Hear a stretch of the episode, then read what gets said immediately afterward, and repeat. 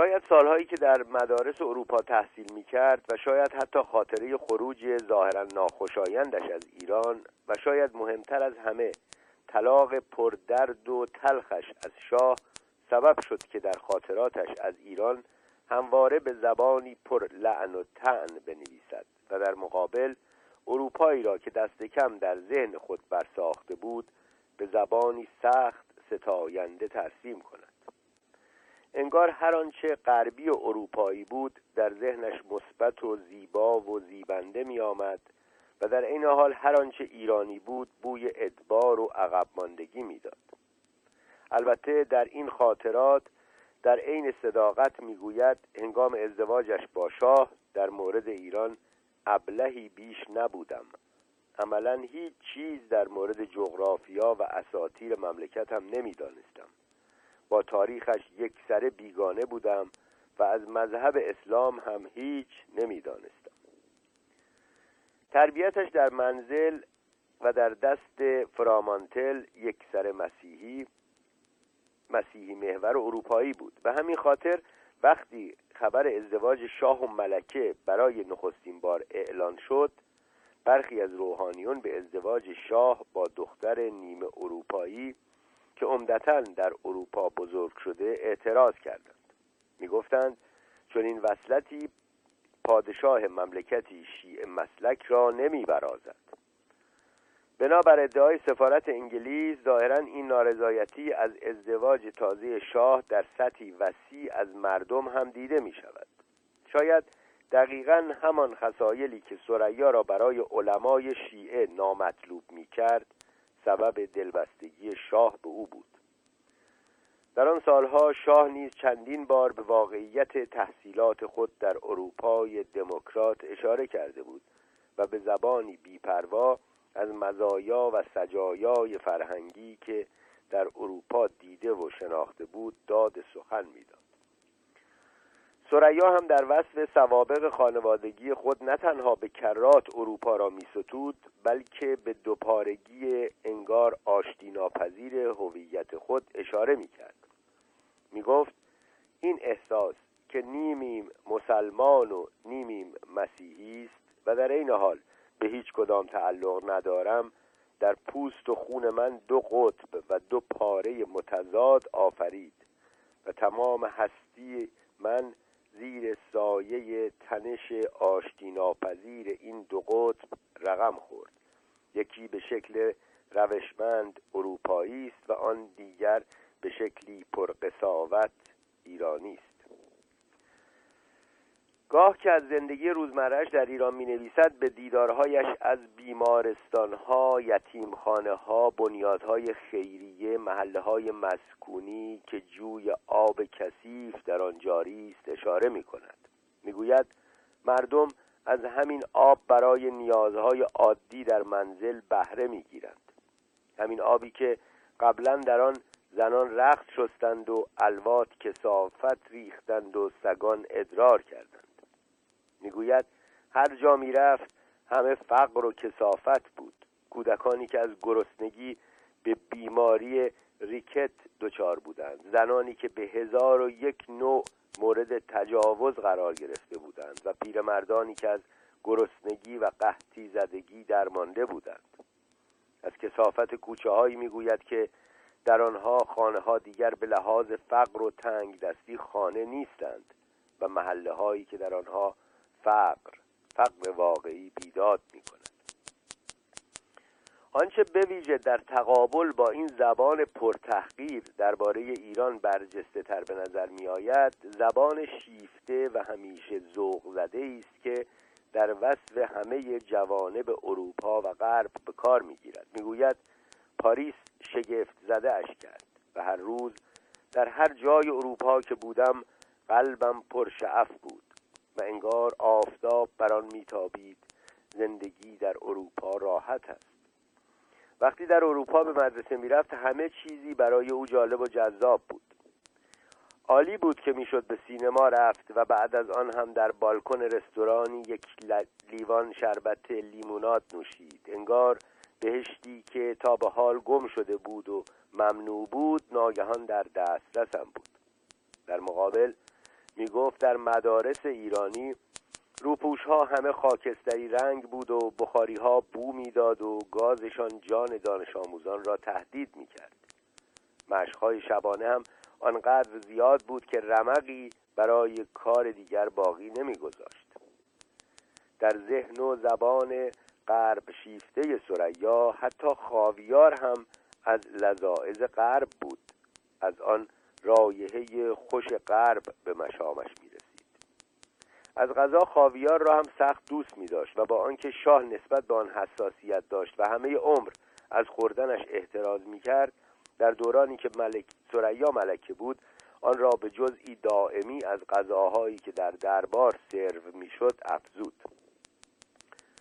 به محض اینکه در تهران شاه عکس سریا را دید و پسندید دستور داد هرچه زودتر همراه شمس به تهران برگردد. قبل از بازگشت ملکه آینده یکی دو روز همراه شمس به خرید لباس و دیگر مایحتاج خود مشغول شد. در هفتم اکتبر 1950 15 مهر 1329 پس از پنج سال غیبت از ایران همراه شمس به ایران بازگشت.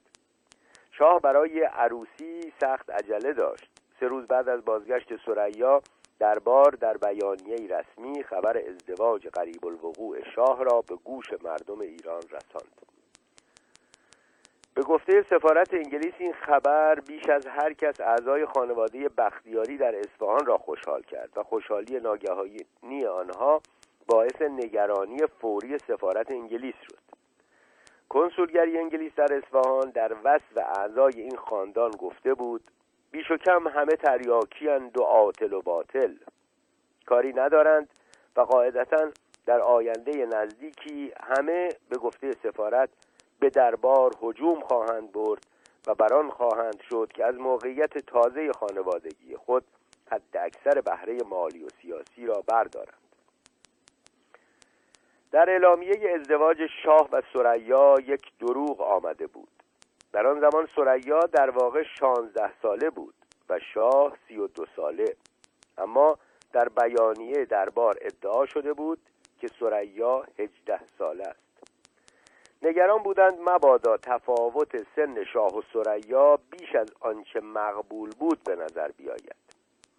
این نگرانی شاه نشانی از روحیه سنتگریز و متجدد او بود. در میان مردان سنتی ایران آن زمان و شاید حتی ایران امروز شانزده سال شانزده سال تفاوت سنی بین زن و مرد عادی و حتی مطلوب تلقی می شد در آغاز قرار بود مراسم عروسی بلافاصله بعد از کریسمس و به شکلی سخت مفصل برگزار شود. برنامه های فراوانی برای هفت روز جشن و سرور تدارک شده بود. ولی در 26 اکتبر چهارم آبان سریا ناگهان بیمار شد. بسیاری از برجسته ترین اتباع تهران ملکه آینده ایران را معاینه کردند و گویا هیچ کدام بیماری واقعی او را تشخیص نداده بود.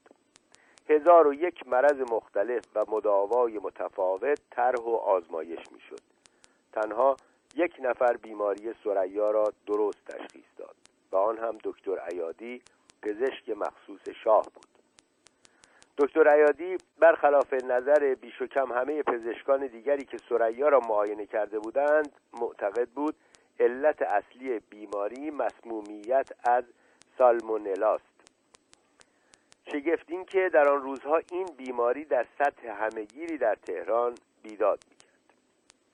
اما وقتی که حال سریا رو به بهبودی گذاشت برنامه هایی که پیشتر برای جشن عروسی در نظر گرفته شده بود همه نامناسب تشخیص داده شد. گفته می‌شد جشنی چنین مجلل و مفصل با روح زمانه سازگاری ندارد.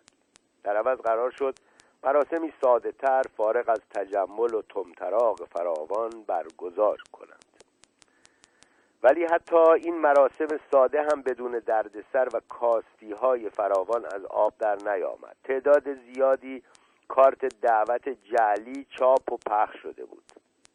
باعث و بانی این شرارت گویا هرگز معلوم نشد. حاصل این بود که در روز عقد و عروسی تعداد مهمانانی که به محل آمدند به مراتب بیشتر از حد انتظار بود. فضای سالن تنگ و خفه بود. سریا که در نتیجه بیماریش سخت ضعیف شده بود نتوانست در همه مراسم شرکت کند. برخی حتی مدعی شدند که نیمی از مراسم نگذشته بود که از حال رفت و لحظاتی بیهوش بود. شایعه خرابکاری از طریق چاپ کارتهای جلی به مراسم ابعادی متفاوت میبخشید. اما هرچه بود گذشت و در غروب دوازدهم فوریه 23 بهمن 1329 سریا ملکه تازه ایران بود. چند هفته پس از ازدواجش شاه قرار بود به اردن سفر کند. به گفته سفارت انگلیس شاه که سودای پرواز دارد بران است که خود خلبانی هواپیمایی را که دولت انگلیس در اختیارش قرار خواهد داد به عهده گیرد. ولی در روز اول آوریل 1951 11 فروردین 1130 در طول دیداری که با صرف نهار همراه بود شاه به سفیر انگلیس خبر داد که از درد شدید آپانتیس رنج می‌برد و پزشکان توصیه کردند هرچه زودتر تحت عمل جراحی قرار گیرد. شاه اضافه کرد که رژیم غذایی سفت و سختی را دنبال می کند و چند روزی است که عملا تمام اوقات خود را در تخت خواب و به استراحت گذرانده است همه عمر شاه همه عمر شاه نسبت به آنچه می‌خورد و رژیم غذاییش حساس بود. به غذاهای نفخ آور حساسیتی خاص داشت. وقتی نگران سلامتش می‌شد این حساسیت و توجه به رژیم غذایی مناسب دو چندان می‌شد.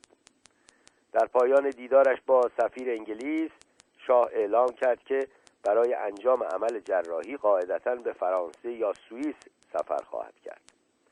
در آن روزها اعلی رئیس دولت محللی بود که بلافاصله پس از ترور رزمارا سر کار آمده بود.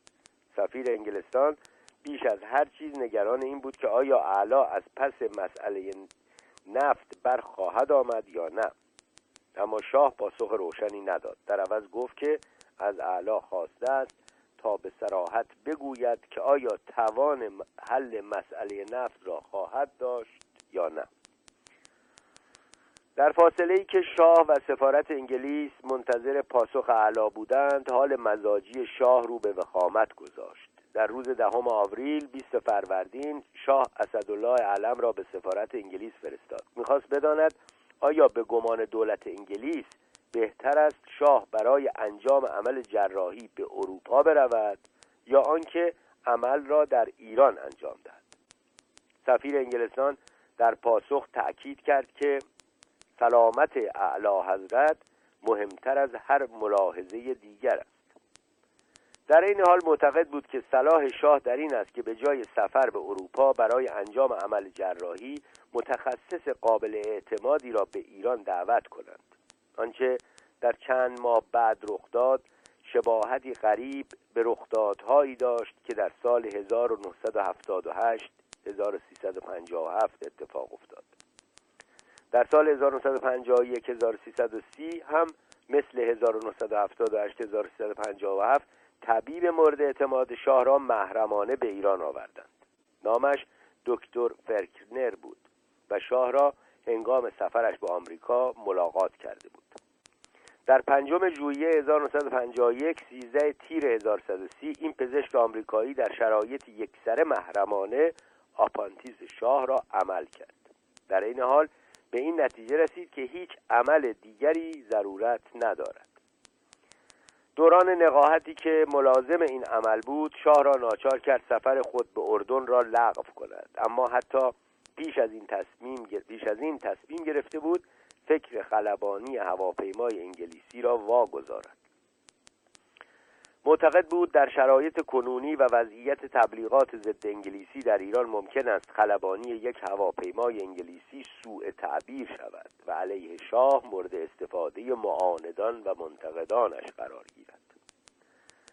ولی به رغم نگرانی از این فضای ضد انگلیسی در همان روزها شاه رویز رویس ویژه‌ای که تزئینات درونش را شرکت انگلیسی معروف اچ جی مولین مولینر تهیه کرده بود به عنوان هدیه عروسی تقدیم سریا کرد. در واقع این اتومبیل را دو سال پیش ماهها قبل از آشنایی با سریا سفارش داده بود. به دلایلی گوناگون زمان تحویل این رویز رویس رولز سفارشی به تأخیر افتاده بود. این یکی مدل ویژه‌ای بود که تا آن زمان تنها یک نمونه از آن ساخته شده بود.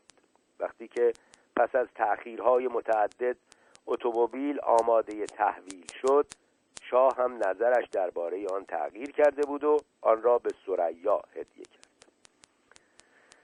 اما به رغم این هدیه پربها زندگی شاه و سریا به توازی وضع کلی مملکت پرتنش بود. مثلا در خاطراتش سریا به زبانی تلخ و تند به این واقعیت اشاره می کند که فروغ زفر که از همه زنان دربار برای سریا عزیزتر بود و چون امش به او نزدیک بود به دستور اکید شاه از دربار اخراج شد. اتهام فروغ زفر این بود که در فعالیت‌های ضد امنیتی دست داشته است. سریا در مقابل گمان داشت که کل ماجرا توطعه و برساخته مادر شاه و خواهرش شمس گرچه شمس در آغاز متحد و دوست سریا بود در زمانی که واقعی فروغ زفر رخ داد به صف مخالفان او پیوسته بود. مهمتر این که روحیه شاه هم هر روز خرابتر می‌شد. روابطش با مصدق رو به تیرگی داشت. شاه هر روز نسبت به مصدق بدبینتر می‌شد. گمانش این بود که در همه اتاقهای کاخ به دستور مصدق دست دستگاه شنود کار گذاشته شده. احساس می‌کرد بسیاری از کارمندان دربار جاسوس مصدقند و صرفا به حمایت از شاه تظاهر می‌کنند. با گذشت زمان مصدق هر روز شاه را بیشتر به ایفای نقشی صرفا نمادین محدود می کرد و دستش را از مسائل روزمره سیاسی مملکت کوتاه می کرد می گفت اقتضای قانون اساسی چیزی جزی نیست چون در آن شاه باید سلطنت کند نه حکومت. شاه هم بیشتر و بیشتر اوقات خود را در دربار با همسر جدید و حلقه کوچکی از دوستان و خیشاوندان خود و ملکه میگذراند. گاه شاه پوکر بازی می‌کرد. بعد از چندی شاه این گونه قماربازی را واگذاشت و به بازی های دیگری به خصوص بریج علاقه پیدا کرد. به علاوه سریا از بازی های دست جمعی خوشش می آمد. زمانی بازی به نام تلفن و گاه شارید مورد علاقش بود. بالماسکه هم یکی از محبوب ترین تفریحاتش بود. به همین خاطر در دورانی که ملکه بود کار بالماسکه در دربار سکه بود. وصف سریا از برخی از این مهمانی ها بی آنکه شاید خواسته باشد در مرز غمانگیزی از کمدی و تراژدی حرکت می کند برای مثال در وصف یکی از این بالماسکه ها می نویسد این بار محمد رضا به لباس شیر ظاهر شد. اقتضای مقام سلطنتش هم چیزی جزی نبود. در خلوت شاه را گاه محمد رضا و زمانی موش می‌خواند در وصف همین بالماسکه می نویسد که او خود قرار بود در هیئت مادام پامپیدور پامپیدور معروف ظاهر شود. ولی گویا خواهران شاه توطعه کردند و قبل از شب مهمانی به همه خبر دادند که قصد ملکه کدام است و لاجرم او را ناچار کردند که برنامه های خود را در واپسین لحظه تغییر دهد و در هیئت ژاندارک رخ نمود. اما به رغم وصف تنشهایی از این نوع خاطرات سریا حاوی جزئیات مهم و فراوانی هم درباره شاه و سلوک او در روزهای رویاروییش با مصدق است وصفش از شاه در کل مثبت است جالب اینجاست که بیش و کم هر بار که ویژگی مثبتی در شاه سراغ می کند این ویژگی ها از نوع خصوصیات غربی. در مقابل هر بار از سلوک شرقی شاه یاد می کند وصفش پر از لعن و تعن و زخم زبان است. می گفت در روابطش با زنان رفتاری نرم و حساس دارد. به رغم ازدواج اولش و به رغم اینکه قبل از من معشوقه هایی بیشمار داشته بود محمد رضا همیشه در مقابل زنان حالتی خجالتی داشت. در این حال نمی‌خواست عواطف و احساسات خود را نشان دهد. می گفت چشمانی سخت گویا داشت. قهوه‌ای تیره بود. حتی شاید سیاه. گاه برقی می‌زد. گاه خشن مینمود. گاه لطیف. زمانی غم در آن موج می‌زد. همیشه ملاحتی در آن بود و این همه بیانگر لطافتی بود که در روحش وجود داشت. در این حال می گفت شاه کوچکترین انتقاد را بر نمیتابید. در خاطراتش سریا شکی باقی نمی‌گذارد که یکی از مهمترین ریشه های تنش دائمیش با شاه حضور دائمی ارنست پرون در دربار بود. تندترین عبارت کتاب برای وصف پرون به کار رفته. سریا او را گوه سگ می‌خواند. می‌گوید چگونه می‌توانم این گوه سگ را توصیف کنم؟ این مردک شیطان صفت و علیلی که لنگ لنگان همه جا می‌رفت و زهر وجودش را پخش می‌کرد. او حتی به بخش اتاقهای خواب ما هم آزادانه رفت و آمد می‌کرد. به گفته سریا پرون نه تنها هم جنس باز بود بلکه از زنان همه زنان نفرت داشت. می گفت هیلگر و حق باز و پلید است. و از مکتب ماکیاول می‌گیرد و هر جا می رود نفرت می آفریند شایعه می پراکند و از توطعهگری لذتی خاص می برد می‌گوید نمی‌داند چرا شاه از این سوئیسی شیطان صفت خوشش میآید. می‌گوید پرون مدعی بود فیلسوف شاعر و پیامبر است. سریا از سر گلایه می نویسد که شاه هر روز صبح خود را با این گوه سگ در اتاقش محبوس می کرد و یا درباره مسائل مملکت صحبت می کردند.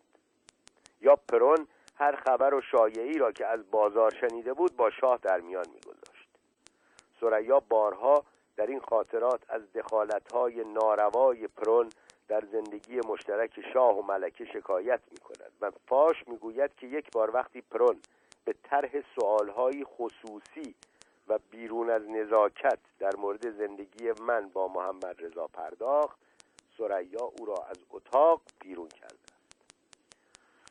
به گفته سریا در این دوران که شاه روزهای سختی را میگذراند ملکه میکوشید شبها اسباب استراحت و خوشی شاه را فراهم کند. برایش قطعاتی از موسیقی لوی آرمسترانگ دوک الینگتون سیدنی بشه کنت بیسی و ساراوان در گرامافون پخش می‌کرد. ولی این تلاش ها همه انگار بی سمر بود. هیچ چیز روحیه شاه را تقویت نمی‌کرد و تغییر نمی‌داد. به نظر مغموم و مضطرب بود. کمتر حرف می‌زد. حتی رغبتی به بازی ورق با دوستان معلوفش نشان نمی‌داد. بعد از دوران افسردگی گاه برد و باختا در این بازی ها به دویست هزار تومان آن زمان هفتاد هزار دلار بالغ می‌شد. همبازی های شاه می‌گفتند در بازی جدی بود. اجازه نمی‌داد کسی برایش به اعتبار مقامش امتیازی ویژه قائل شود. یک بار وقتی یکی از بازیکنان از سر خودشیرینی در مورد آنچه یکی دیگر از بازیگران در دست داشت به شاه به اشارتی اطلاعاتی مهم اما نامشروع داد شاه با عصبانیت از ادامه بازی خودداری کرد. در این حال از دادن در این حال از دادن یا گرفتن چک برای تصویه حساب برد و باختا اکراه داشت. وقتی در این دوران این بازی ها را هم کنار گذاشت یقین داشت که های دربار و دفتر کارش به دستور مصدق تحت شنودند. حتی به برخی از مستخدمان هم بدمین شده بود.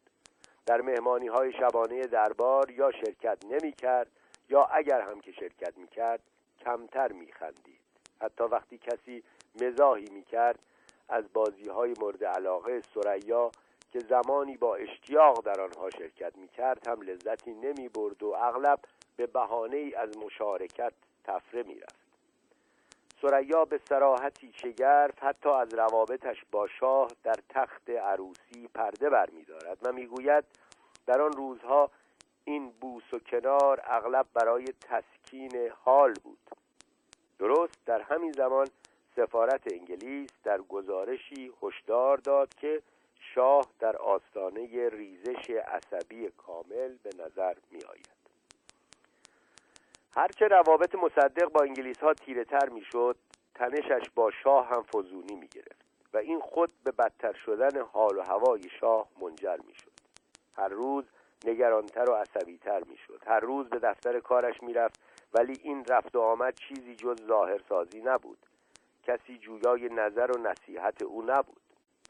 چندین بار در آن ماهها به سفرای غربی می‌گفت اوضاع دیگر برایش تحمل, ناپ... تحمل پذیر نیست. بالاخره در آولیل 1953 اردیبهشت 1132 تحت فشار مستقیم مصدق چاره جز برکناری حسین علا از وزارت دربار نداشت. علا سخت به شاه وفادار بود. دائم در تلاش بود تا اوضاع را به نفع شاه تغییر دهد. مصدق هم این واقعیت را نیک می‌دانست و لاجرم خواستار عزلش شد. به توصیه مصدق ابوالقاسم امینی به جای اعلا وزیر دربار شد. گمان شاه این بود که امینی در حکم چشم و گوش مصدق است. اما در آن زمان دیگر دربار بروبیای سابق را نداشت. اهل سیاست گمان داشتند که دیدار با شاه دست کم در ذهن مصدق گامی علیه دولت است هر روز شمار کمتری از این سیاستمداران به دیدار شاه می رفتند. اعضای کابینه یکسره از دیدار مستقل با شاه منع شده بودند برای شاه سقوط قدرتش زمانی فرا رسید که حتی فرماندهان ارتش هم از دیدار با شاه و تقدیم گزارش به او منع شدند. مصدق خود وزیر جنگ بود. به علاوه گمانش این بود که نیروهای مسلح باید زیر نظر نخست وزیر باشند نه شاه. تحولات و برخوردهایی که به ویژه بعد از 21 ژوئیه 1952 سی تیر 1331 رخ داد و مواضع مصدق در مقاطع مهم این دوران نشان می‌داد که به گمان او نقش شاه به عنوان فرمانده کل قوا آنچنان که در قانون اساسی آمده بود صرفا نمادین است و لا غیر شاه در مقابل به تأسی از پدرش گمان می‌کرد که نه تنها ارتش پایگاه بیبدیل قدرت اوست بلکه فکر می‌کرد مراد قانون اساسی از اینکه پادشاه فرمانده کل قواست این است که او باید در همه مسائل ارتش نظارت و دخالت و فرماندهی کند. حتی پس از وقایع سی تیر و تسلیم شدن شاه در برابر خواست مصدق برای عهدهدار شدن وزارت جنگ شاه میکوشید با استفاده از روابط خصوصی و همان شبکه مخفی افسران ارتش که در سالهای بعد از جنگ قدرت گرفته بود کماکان کماکان زمام امور ارتش را در دست خود نگه دارد. هر روز که قدرت شاه کمتر می‌شد توجهش به رفتار و سلوک دیگران نسبت به خودش بیشتر و حساستر می‌شد. در هر حرکتی نوعی بی احترامی سراغ می‌کرد. سریا می‌گفت در پس هر کلام و گفتاری نیشخند و تعنه ای می‌دید. اغلب مفهوم و مضمون حرف مردم را حتی در ذهن خودش تحریف می‌کرد. بارها گفته بود که احساس حیوانی را دارد که شکارچیان در پیش هستند. شبها همیشه تپانچه زیر متکایش میگذاشت و چندین بار هم اتاق خوابش را عوض کرد. در دیداری با سفیر آمریکا در اواخر 1951 1330 تلاشی برای پنهان کردن اضطراب فراوانش به خرج نداد. بارها به سفیر گفت با لحنی که استیصال از آن برمی آمد می بارها به سفیر گفت با لحنی که استیصال از آن برمی آمد می گفت چه کاری از دست من برمی آید من یک سره ناتوانم. معتقد بود سیاست های مصدق مملکت را به ویرانی و ورشکستگی خواهد کشاند. اما در این حال می افزود که با این حال در شرایط فعلی تحت لوای کدام شعار می توانم اوضاع را عوض کنم. مگر می شود در چنین حال و هوایی مثلا شعار بودجه را مطرح کنم؟ چند ماه بعد شاه علم را به سفارت انگلیس فرستاد. می‌خواست به مقامات انگلیسی یادآور شود که به خطر حفظ مصدق در قدرت نیک آگاه است و مصمم است در فرصت مختزی او را براندازد. می‌خواست سفارت بداند که تنها گرفتاریش این است که فعلا تک و تنهاست و گمان دارد اگر به اقدامی علیه مصدق مبادرت کند هیچ کس از او جانبداری نخواهد کرد.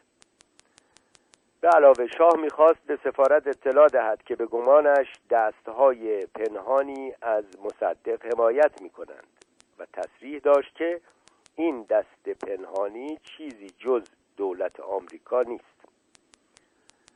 در فرصتی دیگر شاه از تجربیات آن روزش برای وصف موقعیت دشوارش بهره جست. با مقامی انگلیسی دیدار داشت و در طول جلسه به این نکته اشاره کرد که همان روز نماینده ای از آیت الله بروجردی به دیدن شاه آمده بود و حامل پیامی از آیت الله بود که گفته بود ملت باید همه در برابر خطر انگلیس متحد شوند شاه می‌دانست که مراد بروجردی از ارسال این پیام چه بود به همین خاطر به نماینده انگلیس به لحنی مستاصل گفت در شرایط فعلی هیچ راهی به نظرم وجود ندارد. پیام آیت الله بروجردی به ویژه از آن رو اهمیت داشت که او مخالف شرکت مستقیم روحانیت در سیاست بود. در واقع پیرو مشی آیت الله نائینی بود که از همان زمان انقلاب مشروطه در تقابل با مشروع طلبی شیخ فضلالله گفته بود در زمان غیبت و پیش از ظهور امام زمان حکومت دموکراسی و مشروطه مناسب ترین شکل حکومتی برای شیعیان است و در این عصر غیبت ولایت علما و آیت الله ها به مسائل اخلاقی و و در این عصر غیبت ولایت علما و آیت الله ها به مسائل اخلاقی و معنوی محدود است. وظیفه آنها برحضر کردن حکام از اقدامات خلاف شرع است نه اعمال ولایت. آنچنان که بعدها آیت الله خمینی ادعا کرد. به همین خاطر پیام آن زمان آیت الله بروجردی از اهمیتی ویژه برخوردار بود و شاه این واقعیت را خوب می‌دانست. همانطور که هنگام دریافت این پیام شاه احساس استیصال می کرد و مصدق را یک سره مسلط بر اوضاع می‌دانست. در ماهای پیش از 28 مرداد وقتی که بروجردی و بخش اعظم روحانیت از مصدق روی گرداندند و به جبهه شاه پیوستند شاه و حامیانش در ایران و در انگلیس و آمریکا می‌دانستند که حال دیگر مصدق ضربه پذیر است. اما در آن دوران که مصدق کماکان قدر قدرت می نمود بارها سفارت انگلیس و آمریکا از این واقعیت اظهار نگرانی می کردند که شاه جرأت و قاطعیت ندارد. سفیر وقت آمریکا لوی هندرسون در وصف شاه نوشت گرچه او به ضعف شخصیتی خود واقف است اما دائم میکوشد این ضعف و شخصیت واقعی خود را پنهان کند و برای بی تصمیمی های خود بحانه هایی سراغ کند و حتی مسئولیت اشتباهات گذشته را هم متوجه اطرافیان خود کند. به همین خاطر بود که در 31 ژوئیه 1952 مرداد 1131 یعنی بیش از یک سال پیش از وقایع 28 مرداد هندرسون اظهار نظر کرد که اگر قرار باشد کودتایی علیه مصدق به موفقیت برسد قاعدتا باید توسط ارتش ایران و به نام شاه اما بدون اطلاع شاه صورت پذیرد. چون شاه استقص پایداری در چنین عملیاتی را استقص پایداری در چنین عملیاتی را فاقد است. و چه بسا که در وسط کار علیه رهبران عملیات موضع بگیرد. پیشبینی هندرسون چندان دور از واقعیت از آب در نیامد. در آن روزها و ماههای پرتنش رویارویی با مصدق رفتار شاه گاه قدرگرایانه به نظر می رسید انگار دلبستگیش به هستی را از کف داده.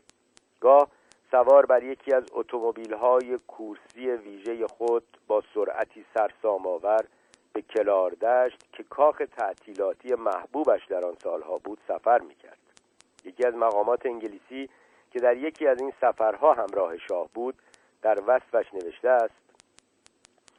شاه پشت فرمان پاکارد روبازش نشسته بود و با سرعت 80 مایل در ساعت میراند. جاده چالوس که شاه در آن سفر می‌کرد در آن زمان و در دهه های بعد به قتلگاهی خوفانگیز شهرت داشت. جاده تنگ و پرپیچ و خم و بالقوه سخت خطرناک بود و شاه بیپروا از این مخاطرات با سرعتی باور نکردنی برای آن جاده همراه مسافر انگلیسیش به سوی کلاردشت می‌رفت. به علاوه شاه هر روز یقین بیشتری پیدا می‌کرد که محل کار و کاخهایش همه تحت شنود طرفداران مصدقند زمانی که کار تدارک برانداختن مصدق را به جد آغاز کرد برای حفظ امنیت کامل این گفتگو امنیت کامل این گفتگوها را در محوطه باز کاخ انجام می‌داد. کرمت روزولت عامل سیا که مسئولیت عملیات براندازی مصدق را به عهده داشت و به همین خاطر به ایران سفر کرده بود روایاتی گاه به راستی شگفتانگیز از چند چون ملاقاتهایش با شاه ارائه کرده است. روایتش از این دیدارها و از کل عملیاتش در ایران چون ترکیبی ناشیانه از رمان جاسوسی لوکاره و فیلم های پرحادثه هالیوود است می‌گوید برای دیدار شاه در صندلی عقب یک اتومبیل ساده که نشانی از دربار در آن نبود پنهان می‌شد و پتویی او را که بر کف ماشین پنهان شده بود از دید نگهبانان, مخ... نگهبانان مخفی نگه می داشت. در آن روزها کاخهای شاه محافظان چندانی هم نداشت مصدق بودجه دربار را کاهش داده بود. دفاتر برادران و خواهران شاه را بسته بود. مادر و خواهر شاه اشرف را از ایران بیرون کرده بود. به علاوه از شاه خواسته بود که درآمد سالانش از آستان قدس رضوی را باید وا بگذارد و در اختیار دولت قرار بدهد. شاه در آن زمان آنچنان که رسمی دیرین بود تولیت این وقف را که در آن زمان بزرگترین وقف مملکت بود به عهده داشت و هر سال مبلغی به عنوان حق و زحمه این تولیت دریافت می‌کرد. مصدق می‌گفت دولت نه شاه باید این مبلغ را دریافت کند. در کنار کاهش بودجه دربار مصدق از تعداد سربازان و تانک هایی که حفاظت از کاخهای سلطنتی را به عهده داشت کاسته بود. به همین خاطر قاعدتا حضور همیشه شب هنگام روزولت در کاخ بدون جلب توجه محافظان قاعدتا کار چندان دشواری نبود در هر حال به گفته روزولت به محض اینکه اتومبیل حاملش به ساختمان کاخ نزدیک می‌شد شاه با قیافه خاص و هیبت سلطانیش رخ می نمود. هدف روزولت از این دیدارها در وهله اول متقاعد کردن شاه به اقدام علیه مصدق و تایید این واقعیت بود که دول آمریکا و انگلیس هر دو از این اقدام حمایت می کنند. چند هفته قبل از یکی از اولین دیدارها شاه از سفارت آمریکا خواسته بود نظر دولت انگلیس را در مورد سلطنت و شخص شاه جویا شود چرچیل هم در پاسخ از طریق سفارت آمریکا پیام خصوصی برای شاه فرستاد و در آن تأیید کرد که دولت انگلستان سخت متاسف خواهد شد اگر شاه قدرت خود را از کف بدهد یا استعفا دهد یا از مملکت خارج شود. یا از مملکت اخراج شود. دولت آمریکا هم از طرق مختلف از گسیل شوارتسکوف تا فرستادن نمایندگان ویژه به شاه تفهیم کرده بود که حال دیگر با فکر برانداختن مصدق همراه و همدل است. روزولت به ایران آمده بود تا در باب جزئیات عملیاتی این طرح با شاه و عوامل دیگر دیدار و مذاکره کند. در سیاهی شب با شاه در باغ کاخ گام می‌زد و مذاکره می‌کرد. وعده داد که برای تایید حمایت دولت آیزنهاور از طرح برانداختن مصدق رئیس جمهور آمریکا عبارت مشخصی را در سخنرانی بعدیش در شهر سان فرانسیسکو به کار خواهد بست. قرار شد انگلستان هم حمایت خود از این طرح را با تغییری مشخص در اخبار بی بی سی نشان دهد. برخی صاحب نظران این بخش از ادعاهای روزولت را اقراغامیز دانسته مدعی شدهاند. هرگز چنین تغییری در اخبار بی بی سی و سخنرانی آیزنهاور در کار نبود. اما در یک نکته تردید نمی‌توان کرد. هر دو دولت از هر راهی که می‌توانستند مراتب حمایت قاطع از طرح برانداختن مصدق را به اطلاع شاه رساندند. درست در زمانی که تنشهای بین مصدق و شاه هر روز علنیتر و شدیدتر می‌شد در 19 فوریه 1953 ده اسفند 1331 حسین علا که در آن زمان هنوز وزیر دربار بود پیامی از مصدق دریافت کرد. مصدق خواستار این شد که نمایندهی معتمد و مسئول از طرف شاه به دفتر نخست وزیری گسیل شود تا پیام خصوصی مصدق را به شاه برساند. در آن ماها مصدق از هر بهانه‌ای به ویژه کسالت مزاجی خود بهره می گرفت تا از ملاقات با شاه امتناع کند. از همین کسالت و نیز از این ادعا که خطر ترور نخست وزیر جدی است استفاده شد تا دفتر کار رسمی نخست وزیر به منزل مصدق منتقل شد. اکثر جلسات دولت و بسیاری از ملاقات رسمی در منزل مصدق صورت می گرفت گاه حتی اداره جلسه هیئت دولت را مصدق در حالی به عهده می گرفت که در تخت خوابش نشسته بود و گاه حتی چیزی جز پیژامه به تن نداشت. برخی ملاقات های رسمی هم به همین شکل برگزار می شد شکی نبود که مصدق در این دوران از بیماری های گونگونی رنج می برد از جوانی و زمانی که برای ادامه تحصیل به سوئیس رفته بود به گفته خودش به علت کسالت عصبی و ضعف مزاج و بیخوابی به متخصص امراض عصبی مراجعه کرده بود. طبعا کبر سن بر ابعاد و انواع این بیماری ها می افزود ولی در عین حال به گمان من واضح است که مصدق از کسالت مزاجی خود استفاده مسلحتی و ابزاری هم می‌کرد. وقتی میلی به دیدن شاه نداشت کسالت و بیماری مستمسکی مناسب برای امتناع از این دیدار می‌شد. روزی که نماینده شاه حشمت و دوله والاتبار به دیدار مصدق رفت سه نفر از نزدیکان و مشاوران مصدق هم علی شایگان، ملک مدنی و میلانی در جلسه حضور داشتند. نخست وزیر با زبانی قاطع از نماینده شاه خواست که به شاه بگوید مصدق دیگر برخوردهای غیر دوستانه شاه و دربار را نمی‌تواند برتابد.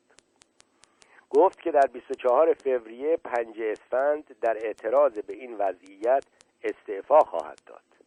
شاه را به توطعه علیه دولت متهم کرد.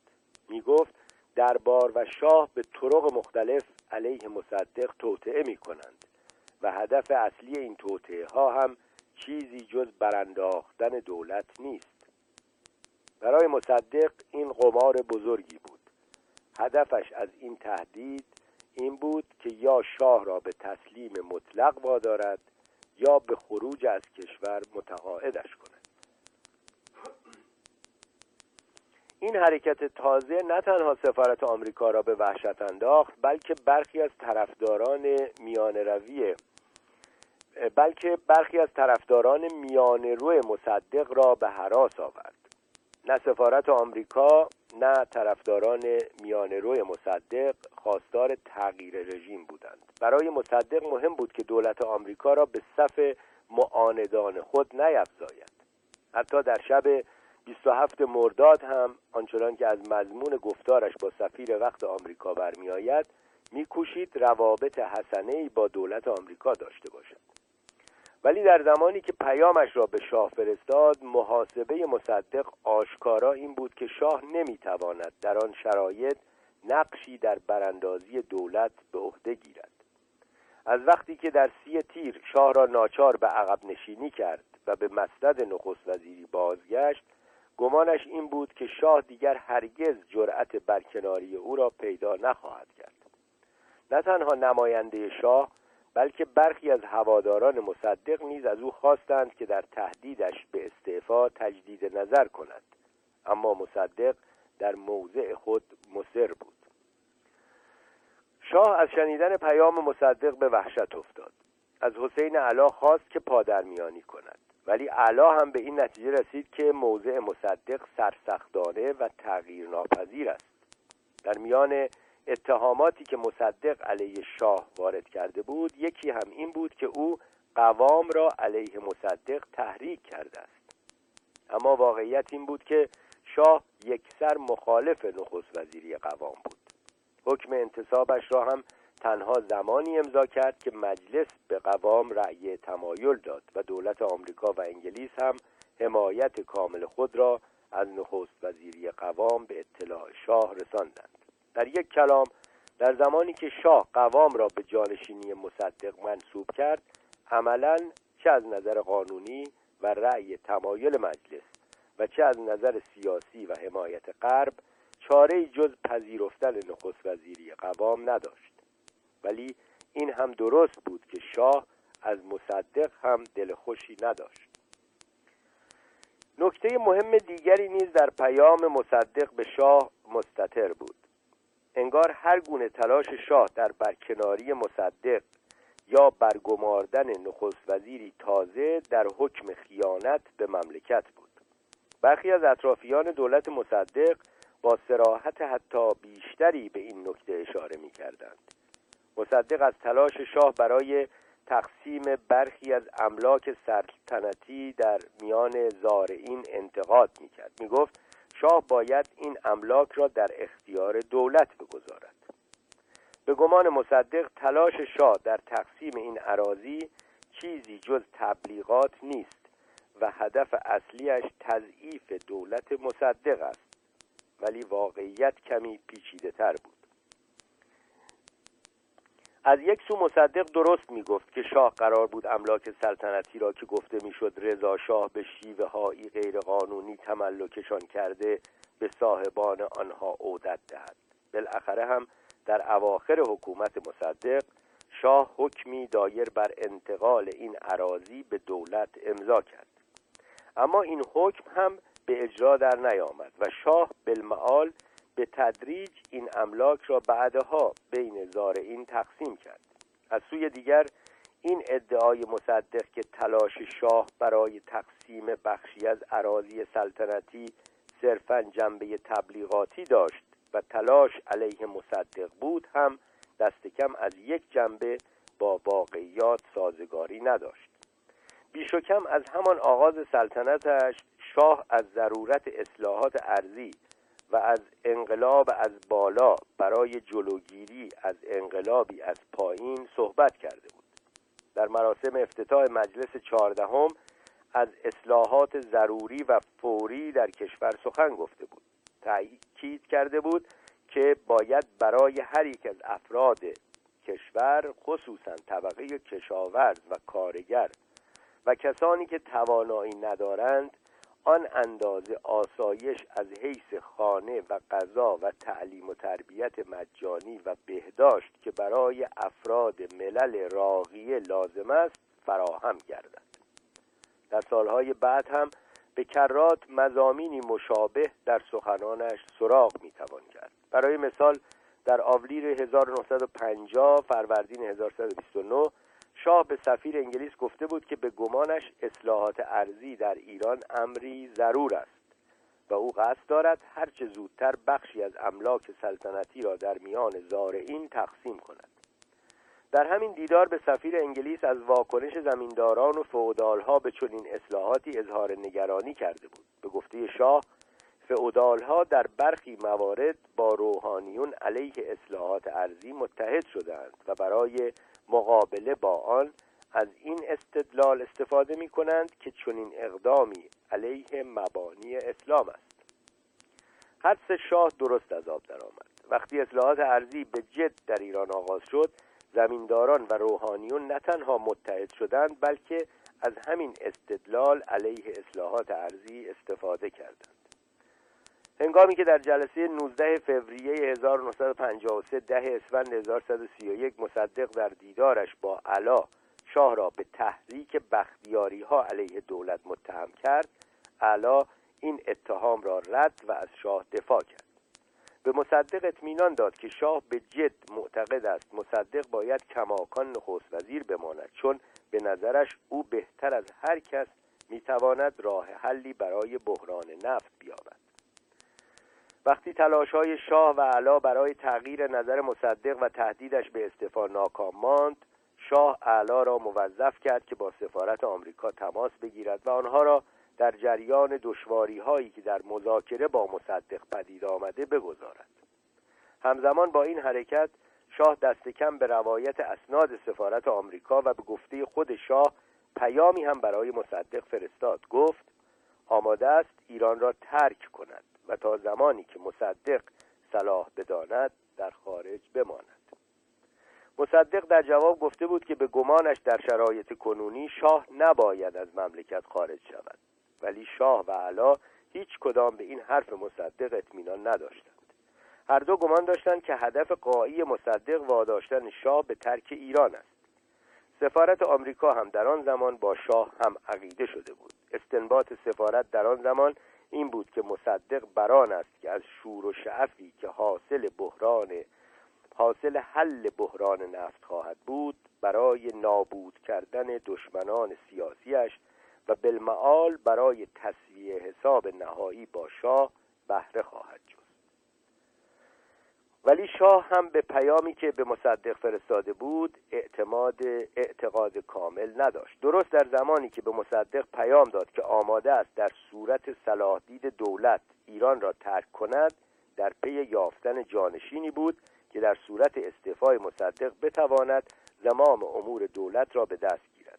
برای چند روزی کاندیدای محبوبش الله یار صالح بود که بعد از مصدق برجسته ترین رهبر جبهه ملی بود.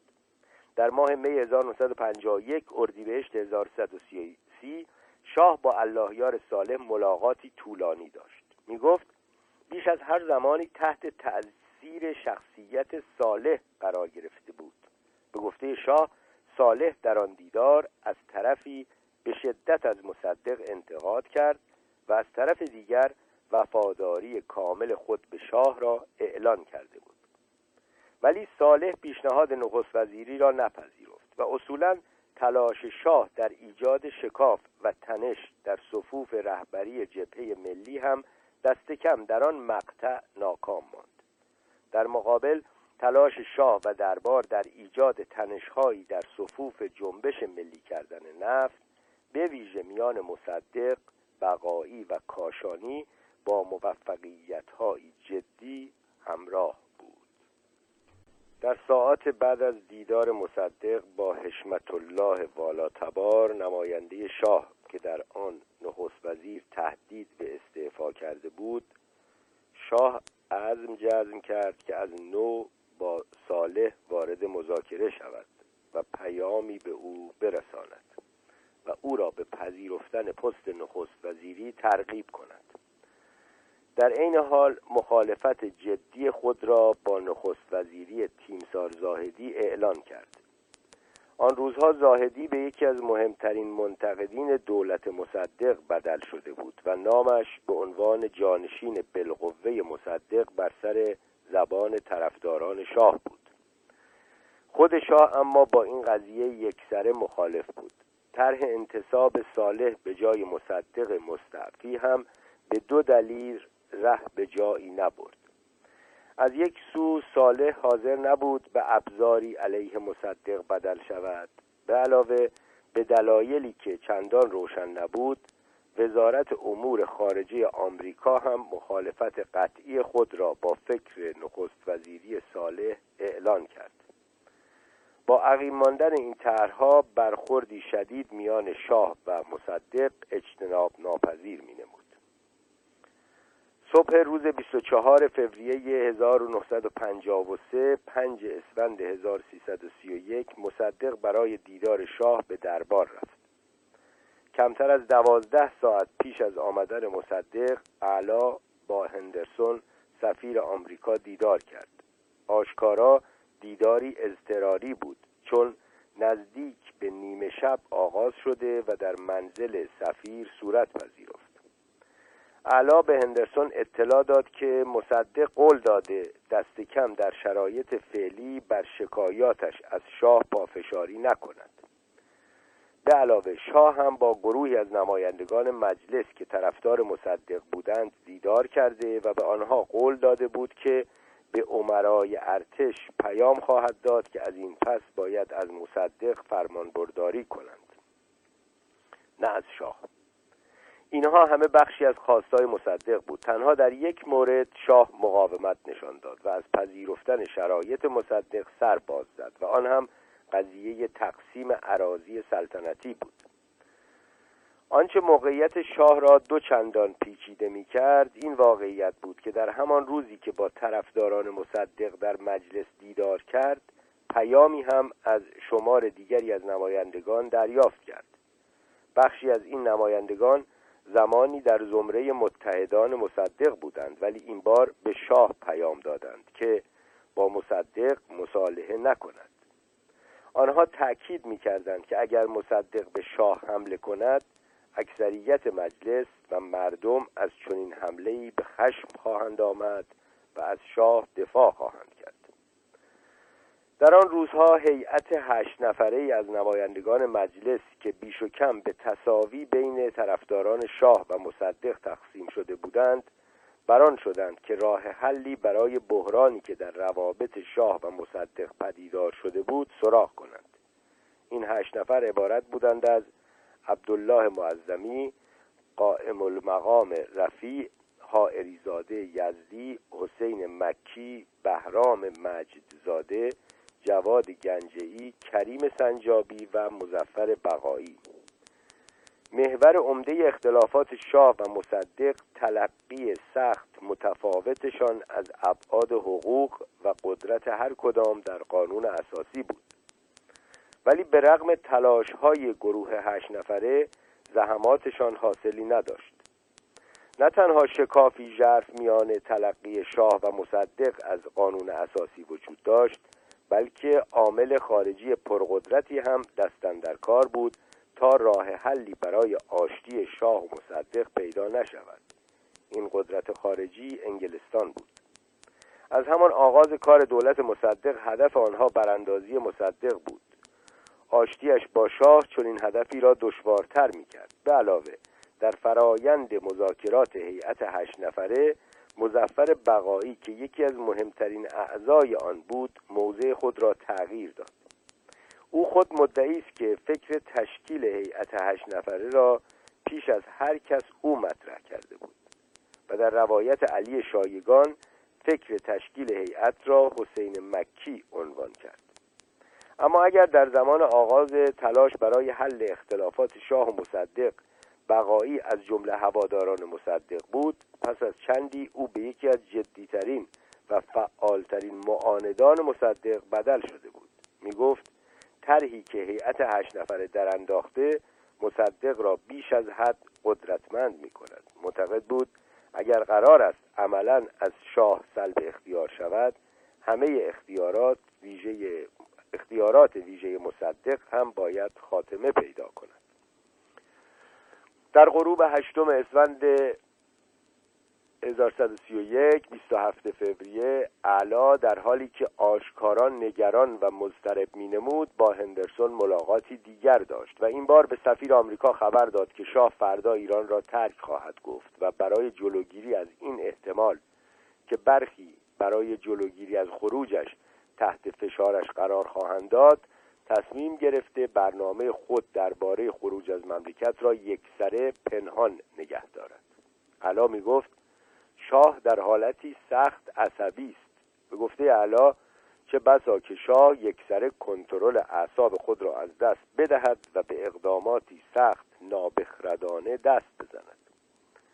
علا جزئیات طرح خروج شاه از مملکت را با سفیر آمریکا در میان گذاشت. می‌گفت قرار است فردا ساعت پنج بعد از ظهر شاه به همراهی ملکه و دو مستخدم و چند محافظ با اتومبیل تهران را ترک کند. به گفته علا شاه برای مخارج اقامتش در خارج از مصدق تقاضای چهل هزار دلار عرض کرده بود. در عین حال از دولت خواسته بود که ده هزار دلار هم برای خرج سفر در اختیارش بگذارد و ترتیبی فراهم کند که دولتی از خاندان سلطنتی دعوتی رسمی به عمل آورد. قرار بود شاه نخست به عراق سفر کند و از آنجا به اسپانیا یا سوئیس برود. به گفته علا مصدق به شاه قسم خورده بود که در دوران غیبتش از مملکت کاری خلاف منافع شاه انجام نخواهد داد و شاه هم به گفته علا دست کم در ظاهر قول مصدق را باور کرده. علا تاکید می‌کرد که به گمانش مصدق به قسم و وعده خود وفادار نخواهد بود. می‌گفت این قول و قرارها را داده تا شاه را به خروج از ایران متقاعد کند. به گمان علا اگر شاه از ایران برود دیگر هرگز برگشتی در کار نخواهد بود. علا از سفارت آمریکا خواست به هر نحوه که ممکن و مطلوب است جلوی سفر شاه را بگیرد. در این حال علا می‌دانست و این نکته را برای سفیر آمریکا هم به تصریح روشن کرد که شاه به شدت مضطرب است و مشتاق خروج از مملکت. در هزار توی این واقعیات پیچیده بود که ملاقات تاریخی 24 فوریه 19 اسفند 1121 31 بین شاه و مصدق صورت گرفت. همانطور که انتظار می‌رفت جلسه ای سخت پرتنش بود. روایت مصدق در کتاب خاطرات, خاطرات و تعلماتش با آنچه شاه ادعا می کرد و آنچه در اسناد سفارت آمریکا آمده تفاوتی فاحش دارد. به گفته مصدق این شاه بود که نخست فکر خروج از ایران را مطرح کرد. علت سفر را هم جستجوی برای یافتن علل بچهدار نشدن سریا عنوان کرده بود. اما اسناد سفارت آمریکا و خاطرات شاه و سریا روایتی یکسر متفاوت ارائه می کنند بنابر این اسناد تنها دلیل خروج شاه فشار و تهدید مصدق بود. ظاهرا مصدق نظرش را درباره خروج شاه از ایران عوض کرده بود. به این نتیجه رسیده بود که بهتر است شاه هرچه زودتر از ایران خارج شود و تا زمانی که آرامش به کشور باز نگردد او هم به مملکت رجعت نکند. شاه می‌دانست که دقیقا این نوع سفر موقتی به خارج بود که زمین ساز برافتادن دودمان قاجار شد. به علاوه حتی پیش از آغاز آن جلسه شاه نسبت به نیات مصدق حتی بدبینتر از گذشته شده بود. نگرانیش زمانی فزونی گرفته بود که هنگام بحث درباره ترکیب شورای سلطنت که طبق قانون در دوران غیبت شاه از مملکت وظایف او را عهدهدار می‌شد مصدق اصرار کرده بود شاپور علیرضا که تنها برادر تنی شاه بود و لاجرم طبق قانون تنها برادری بود که می‌توانست به سلطنت برسد جایی در شورا نداشته باشد. در عوض مصدق غلام رضا را کاندید عضویت در شورا کرده بود. گمان شاه این بود که علت گرایش مصدق به غلام رضا این بود که می‌دانست او از مادری قاجار نسب به دنیا آمده و طبق قانون هرگز نمی‌تواند به سلطنت برسد. از صبح نه اسفند به رغم تلاش شاه و مصدق در پنهان نگه داشتن هدف شاه در تهران این شایعه رواج پیدا کرد که شاه قصد خروج از مملکت را دارد. شواهد گونگون نشان می‌دهد که عوامل مختلفی به ویژه علا قوام آیت الله بهبهانی آیت الله کاشانی و سفارت آمریکا در پخش خبر و نیز در تلاش برای بسیج نیرو جهت جلوگیری از خروج شاه فعال بودند. در عین حال این شایعه هم رواج داشت که خروج شاه نتیجه مستقیم تهدید مصدق بود. می‌گفتند مصدق به شاه هشدار داده که اگر خود به خروج از کشور اقدام نکند او هم چاره جزی نخواهد داشت که از مردم بخواهد که بین او و شاه یکی را انتخاب کند. بعضی منابع از جمله مشروع مذاکرات مجلس شورای ملی در جلسه بعد از نهم اسفند حتی مدعیند که مصدق به شاه گفته بود یا شما تشریف ببرید یا من رفراندوم می‌کنم. شب قبل از دیدار شاه و مصدق در نهم اسفند سفارت آمریکا ادهی را به شام دعوت کرده بود. خسروخان قشقایی از جمله مهمانان آن شب بود. بقیه مدعوین یا اهل سیاست بودند یا تاجر بازار.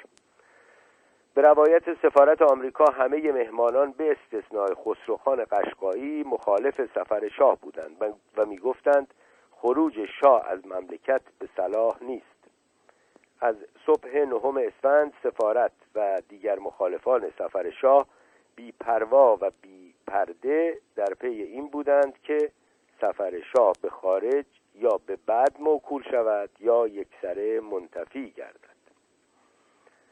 مهمترین مانع کار اعتلافی که برای جلوگیری از سفر شاه پدیدار شده بود خود شاه بود. وقتی سفیر آمریکا سعی کرد با شاه در مورد سفرش و مخاطرات ملازم آن مذاکره و گفتگو کند شاه از بحث جدی تفره می‌رفت و دائم عباراتی مبهم و دو پهلو می‌گفت. به گفته هندرسون شاه سخت عصبی بود و با اشتیاق تمام فکر فرار از مملکت را پذیرفته بود و هر گونه تلاش در منصرف کردنش ناکام میماند. ولی آنچه در طول روز اتفاق افتاد بسیاری را شگفت زده و رأی شاه را هم عوض کرد. حدود ساعت یازده نهم اسفند یعنی روزی که قرار بود مصدق برای ودا با شاه به دربار برود علا بار دیگر در ملاقاتی سعی کرد شاه را از سفر منصرف کند ولی شاه در تصمیم خود ظاهرا راسخ بود و علا گفت اگر خودم نروم مصدق علیه من و خانوادهام بیانیه صادر خواهد کرد. می گفت دیگر رغبتی به جنگ و جدال با مصدق ندارد. قبل از ظهر به شاه و دربار خبر رسید که آیت الله کاشانی به تشکیل یک جلسه اضطراری مجلس همت کرده و نشستی با حضور عدهای نماینده صورت گرفته و هدف جلسه یافتن راهی برای انصراف شاه از خروج از مملکت بوده است. شاه وقتی خبر تشکیل جلسه مجلس را شنید سخت هیجان زده شد. هیجانش ظاهرا به خاطر مشاهده علائمی از حمایت مردم و مجلس از خود نبود. به این خاطر هم نبود که تشکیل چنین جلسه ای از سوی کاشانی آشکارا نشان می‌داد که میان او و مصدق شکافی عظیم پدیدار شده بلکه ظاهرا تنها علت هیجان شاه این بود که میترسید این تحولات خروجش از ایران را ناممکن کند. علا دستور داد که زمان خروج شاه از تهران را به جلو بیاندازد. می‌خواست قبل از نهار و در واقع قبل از رسیدن پیام یا هیئتی از مجلس از تهران خارج شود. از روز قبل اتومبیلی حامل برخی از اسباب و البسه شاه و ملکه تهران را به قصد قایی عراق ترک کرده بود. برفی سنگین آمده بود و به همین خاطر اتومبیل حامل اساسیه شاه به کندی حرکت می‌کرد. در جدی بودن هدف شاه به خروج می‌توان در عین حال به این نکته هم اشاره کرد که صبح روز نهم اسفند اعلا دستور داده بود پیام شاه را که قرار بود بعد از خروجش از ایران از رادیو پخش شود ضبط کنند. در این پیام شاه می گفت به تجویز پزشکان به جنوب اروپا حرکت می کند و نخست به زیارت عتبات مقدسه خواهد رفت. و در پایان هم از هموطنان عزیز خواسته بود از همراهی و مساعدت با جناب دکتر محمد مصدق نخست وزیر فروگذار نکنند.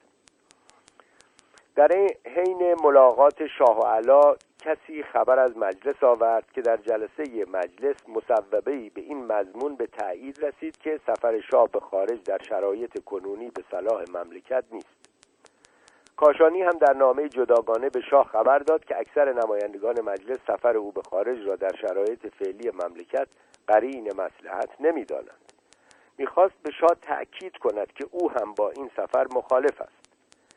تیمسار بهارمست هم به نمایندگی از ستاد کل ارتش به کاخ رفت و به شاه اطلاع داد که در صورت خروجش از مملکت همه فرماندهان ستاد کل ارتش هم جمعا استعفا خواهند داد. ولی شاه ظاهرا هنوز متقاعد نشده بود و کماکان در فکر خروج هرچه سریعتر از تهران بود. تنها زمانی شاه نظرش را عوض کرد که جمعیت وسیعی در خارج کاخ جمع شد و درست در لحظاتی که شاه با مصدق در حال ملاقات بود جمعیت حاضر هم به صدایی بلند به نفع شاه و علیه مصدق شعار می‌داد. از جمله کسانی که در آن جمعیت نقشی فعال داشت اردشیر زاهدی بود. در هیجان لحظه از دیوار کاخ بالا رفته بود و مردم را به دادن شعارهایی بیشتر به نفع شاه تشویق می‌کرد. می‌گفت همه عمر از بلندی میترسیدم. ولی هرگز نفهمیدم چطور یک دفعه به بالای دیوار رسیدم. شعارهایی که جمعیت در بیرون کاخ می‌داد تنش موجود در دیدار شاه و مصدق را دو چندان کرد. به روایتی دیدار به شکل غیر مترقبه و زودتر از انتظار پایان گرفت چون جمعیت حاضر شعار مرگ بر مصدق سر داده بود. روایت سریا و مصدق از نحوه و دلیل پایان گرفتن این دیدار یکسر متفاوت است. در هر دو روایت جلسه زودتر از موعد مقرر پایان گرفت. به گفته سریا مصدق از شنیدن شعارها به حراس افتاد. عرق کرده بود و از ترس میلرزید. رنگش چون گچ سفید شده بود. سریا ادعا می کند که همو بود که به مصدق راه خروجی از راه خروجی از کاخ را نشان داد و از این طریق او را از مواجهه با جمعیت متخاصم که جلوی در ورودی کاخ جمع شده بودند معاف می کرد می گفت مصدق را به در پشت کاخ هدایت کرد و او هم از آنجا به منزل خود بازگشت. در روایت مصدق علت پایان گرفتن زودهنگام جلسه این بود که او یادداشتی از سفیر آمریکا دریافت کرد که در آن هندرسون خواستار دیدار فوری با مصدق شده بود. به همین خاطر و به کمک یکی از رانندگان شاه از یکی از درهای کاخ خارج شد. اما نکته ای که در روایت مصدق مهم به نظر می آید این است که چرا چون این جلسه مهمی با شاه مملکت را صرفا به لحاظ دریافت دعوت دیدار سفیر آمریکا زودتر از موعد مقرر پایان می بخشد. همه روایات در یک نکته دیگری هم اشتراک دارند. وقتی مصدق بالاخره به منزلش رسید در آنجا هم جمعیتی در انتظارش بود و شعارهایی علیه او می‌داد. به گفته سفارت آمریکا وقتی مصدق در بالکن منزلش ظاهر شد و سعی کرد مردم را ساکت کند با اعتراض و هو کردن مردم روبرو شد. به روایت همین گزارش در طول روز بلندگوهایی در اطراف تهران به کار گرفته می‌شد و به مردم هشدار می‌داد که اگر طرفدار طرفدار شاهند زمان نشان دادن این حمایت همان روز بعد از تظاهراتی که در جلوی کاخ صورت گرفت روحیه شاه ناگهان بهبود پیدا کرد. سفارت آمریکا به این نتیجه رسید که شاید نهاد سلطنت از محبوبیتی بیش از آنچه انتظار می‌رفت برخوردار است.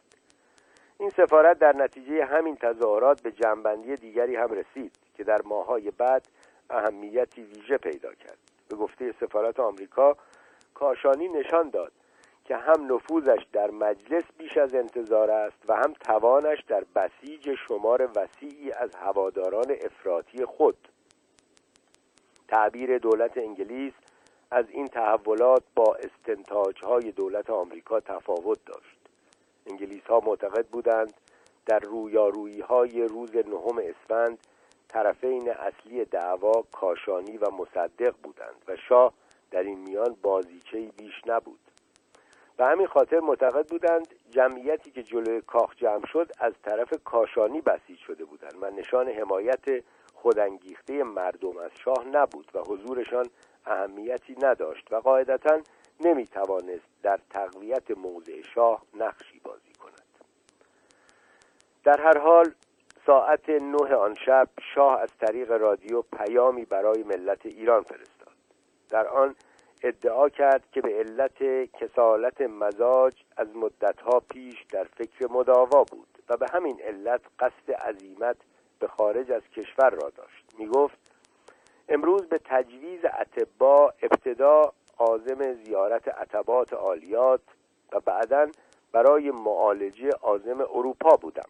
ولی حال که می بینم جدا تقاضای انصراف مرا از این مسافرت دارید چاره ای نیست جز این که فعلا مسافرت خود را به تأخیر بیاندازم. سخنان خود را با ذکر این عبارات به پایان برد. بدیهی است من هم مثل هر فرد دیگر این مملکت موظفم خواسته های مردم را قبول کنم. و اگر شما نمی‌گذارید و مایل نیستید که برای معالجه حرکت کنم من نیز ناچار انصراف خود را از این مسافرت به شما اعلام می کنم آیت الله کاشانی هم می‌خواست روایت خود را از تحولات آن روز ثبت و پخش کند. در بیانیه از همکاری مردم با روحانیت در ممانعت از سفر شاه تشکر کرد. تذکر داد که به گمانش سفر شاه به خارج صرفا به تشنجات موجود در مملکت میافزود. عین همین مطلب را هم در نامه‌ای که به شاه نوشته بود آورده و به همین خطر اشاره کرده بود. ولی ظاهرا هدف اصلیش از صدور بیانیه تأکید و تثبیت این نکته بود که او و روحانیون بیش از هر کس نقش اساسی در بسیج مردم به نفع شاه داشتند. سفارت آمریکا و انگلیس هم هر دو به نتیجه مشابه رسیده بودند. مصدق از تحولات نهم اسفند به خشم آمده بود. به ویژه از نقشی که به گمانش آمریکا در تحولات آن روز بازی کرده بود سخت ناراضی بود. اندکی پس از ترک کاخ و دیدار نیمه تمام اما پرحادثهاش با شاه مصدق با هندرسون ملاقات کرد. به گفته هندرسون مصدق عصبانی بود. حال مزاجیش هم مناسب نبود. می گفت به دردسر شدیدی دچار شده است. هندرسون به جد کوشید که مصدق را از تلاش برای بیرون راندن شاه از مملکت منصرف کند. مصدق در جواب به لحنی تند و گزنده به توطعه های دربار علیه دولتش اشاره کرد. می گفت همه کسانی که آن روز صبح در مجلس جلسه تشکیل دادند و به تصویب مصوبه‌ای در دفاع از شاه کمک کردند عمال انگلیس بودند. در برخی موارد دیگر مخالفان خود را خائن چاقوکش و عامل بیگانه خوانده بود. به هندرسون گفت که به دربار رفته بود تا با شاه وداع کند. می گفت به این نتیجه رسیده است که تا زمانی که دربار مرکز فعالیت عمال انگلیس باقی بماند او نمی‌تواند اصلاحات لازم در مملکت را متحقق کند و راه حلی برای مسئله نفت بیابد. از دوم مارس یازده اسفند مصدق دوباره با هندرسون ملاقات کرد. این بار آشکارا می‌خواست نارضایتی خود از رفتار اخیر سفارت را نشان دهد. از هندرسون خواست که از همه شهروندان آمریکایی بخواهد که دیگر در خیابانهای تهران ظاهر نشوند. هندرسون به اعتراض گفت که حفاظت از جان و سلامت شهروندان آمریکا در ایران وظیفه دولت مصدق است. با خشمی آشکار مصدق در جواب هندرسون به اعتراض گفت که دولت آمریکا در امور داخلی ایران دخالت کرده و حتی اضافه کرد که به گمانش آمریکایی ها نقشی اساسی در منصرف کردن شاه از سفرش بازی کردند. هرچه مصدق در روزهای بعد از نهم اسفند عصبانی بود شاه در مقابل هر روز در تصمیمش در ماندن در ایران ثابت قدمتر به نظر می آمد با گروهی از نمایندگان مجلس دیدار کرد و به سراحت گفت که هیچ خطایی از او سر نزده و مردم به شکلی قاطع به دفاع از او برخواستند روایات یک سر متفاوت شاه و مصدق از آنچه در نهم اسفند رخ داده بود به شکلی انکارناپذیر و تنشامیز در دیداری که بین شاه و برخی از طرفداران مصدق صورت گرفت رخ نمود. علی شایگان نه تنها شرح این دیدار را در خاطرات خود آورده بلکه روایت مصدق از کل ماجرای نهم اسفند را به تفصیل ذکر کرده است. به گمان مصدق و طرفدارانش نهم اسفند توطعه بود که شاه و همراهانش علیه مصدق تدارک کردند. در همان روزها باختر امروز که دکتر فاطمی سردبیریش را به عهده داشت تظاهر کنندگان جلوی دربار را افسران بازنشسته معرفی کرده بود و دیگر طرفداران مصدق چون سرهنگ نجاتی آنها را از عرازل و اوباش خوانده بودند. بنابر این روایت مسئله مسافرت به خارج تراوش فکر خود شاه بود و بعدا به این بهانه که مصدق قصد بیرون راندن شاه را دارد قوقایی از طرف عدهای بر علیه دولت به راه انداختند. در دیدارشان با شاه طرفداران مصدق می‌گفتند این گونه تحریکات به هیچ وجه صلاح نیست و کار بسیار خطرناکی است. به گفته علی شایگان شاه در جواب این اعتراضات ضمن تصدیق بیانات شایگان گفته بود همانطور که می‌دانید من هیچ گونه نظری نداشته و ندارم. منتهی منتها عدهای آمدند و مقابل دربار اجتماع کردند و گفتند از این مسافرت صرف نظر کن من هم قبول کردم. شایگان در پاسخ به این گفته شاه اظهار داشت که مجلس و مردم همه می‌خواهند شاه مش شاه مشروطه باشد و طبق قانون اساسی سلطنت کند. و این کار برای مملکت لازم است و به صلاح شاه هم هست. به روایت شایگان جلسه با این عبارات شاه پایان گرفت. همینطور است که می‌گویید و من هم می‌خواهم طبق قانون اساسی سلطنت کنم و هرگز نمی‌خواهم مداخله در کارهایی که از وظایف سلطنت نیست بنمایم و مسلم است. اگر کسانی همانطور که گفته اید در این جریان برای انجام مقاصدی دست به عملیاتی زدند باید شدیدا از طرف دولت تعقیب شوند. زیرا نباید مملکت را دچار هرج و مرج و اضطراب کرد. به رغم اختلاف فاحش روایات شاه و مصدق از آنچه به وقایع نهم اسفند انجامید به گمان من در یک نکته شکی نمی‌توان داشت. رخدادهای آن روز کفه ترازوی سیاسی مملکت را به نفع شاه تغییر داد. چون این به نظر می آمد که مصدق گام مهمی علیه شاه برداشته با تهدید به رفراندوم یا دست کم افشاگری علیه فعالیت های دربار شاه را دست کم برای مدتی از ایران خارج کند اما در تلاش خود ناکام مانده بود. نه تنها روحیه خود شاه بهتر شده بود بلکه هوادارانش هم قوت قلب گرفته و جسارت بیشتری پیدا کرده بودند. پیامد دیگر نهم اسفند تشدید اختلافات بین شاه تشدید اختلافات بین مصدق و دولت آمریکا بود. و تشدید این اختلافات هم بالمعال به نفع شاه تمام می‌شد. شاهی که به قول سریا از فرط افسردگی به فلج فکری دچار شده بود. ناگهان با روحیه بهتر و اطمینان خاطری بیشتر وارد کارزار سیاسی با مصدق شد. گرچه مصدق سیاستمداری سخت زبده و تیزهوش بود اما به دلایلی که دست کم برای من روشن نیست متوجه این نکته نشد که نهم اسفند اوضاع را به نفع شاه تغییر داده. یکی از نشانه های مهم این تغییر زمانی پدیدار شد که آیت الله بروجردی نمایندگان مصدق و شاه را به قم دعوت کرد و نامه مشابه به هر یک از آنان داد. مخاطب نامه شاه و مصدق بود. بروجردی که تا آن زمان به توازی بسیاری از روحانیون و کاشانی از مصدق حمایت کرده بود این زمان از شاه و مصدق خواسته بود وحدت خود را چون گذشته حفظ کنند و از ایجاد اضطراب و ناامنی در مملکت احتراز کنند. پیشتر همانطور که شاه در دیداری با های غربی فاش کرده بود بروجردی در پیامش از شاه خواسته بود که مصدق را در رویارویی با انگلیس مدد کند این بار هر دو طرف را به وحدت و اجتناب از ایجاد ناامنی دعوت می کرد.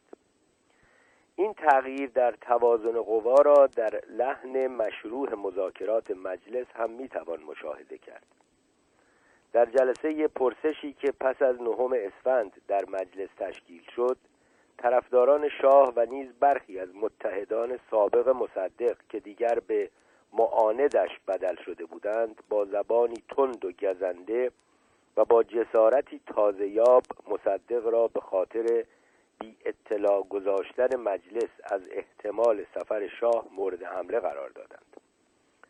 بقایی برای مثال به مصدق و طرفدارانش گفت شما رسوا هستید. می گفت قصد خیانت تغییر قانون اساسی و حتی تغییر رژیم در سر داشتند و حال رسوا شدند. مصدق در جواب گفت که هیچ مسئولیتی در قبال این قضیه ندارد. به علاوه به عملیات تحریکامیز برخی محافل وابسته به شاه علیه دولت اشاره کرد. و این تحریکات را مورد نقد قرار داد. به زبانی پرگلایه به این واقعیت اشاره کرد که ادهی به منزل من حمله بردند و ناچار شدم از دیوار از دیوار منزل با نردبانی به ساختمان سازمان اصل چهار که در همسایگی بود بگریزم. در پیامی که از رادیو پخش کرد مصدق حتی ادعا کرد که عدهای جلوی کاخ اختصاصی آمده بودند که در موقع خروج از کاخ کار مرا یکسره کنند. می گفت وقتی در جلوی کاخ ناکام ماندند به منزلش حمله کردند و همین قصد را آنجا تکرار کردند. در پایان پاسخش به حملات مجلس بود که مصدق برای نخستین بار به طور علنی به مسئله رفراندوم اشاره کرد. یک هفته پیش از آن که مسئله را در مجلس طرح کند مصدق مسئله را به سفارت آمریکا خبر داده بود. به هندرسون گفته بود در فکر برگزار کردن رفراندوم است.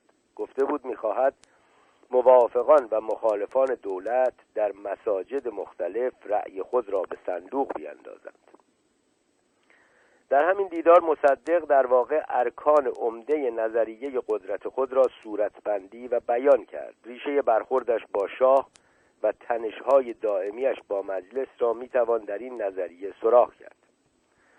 مصدق به هندرسون گفته بود من نخست وزیر شاه یا نخست وزیر مجلس نیستم من نخست وزیر مردمم.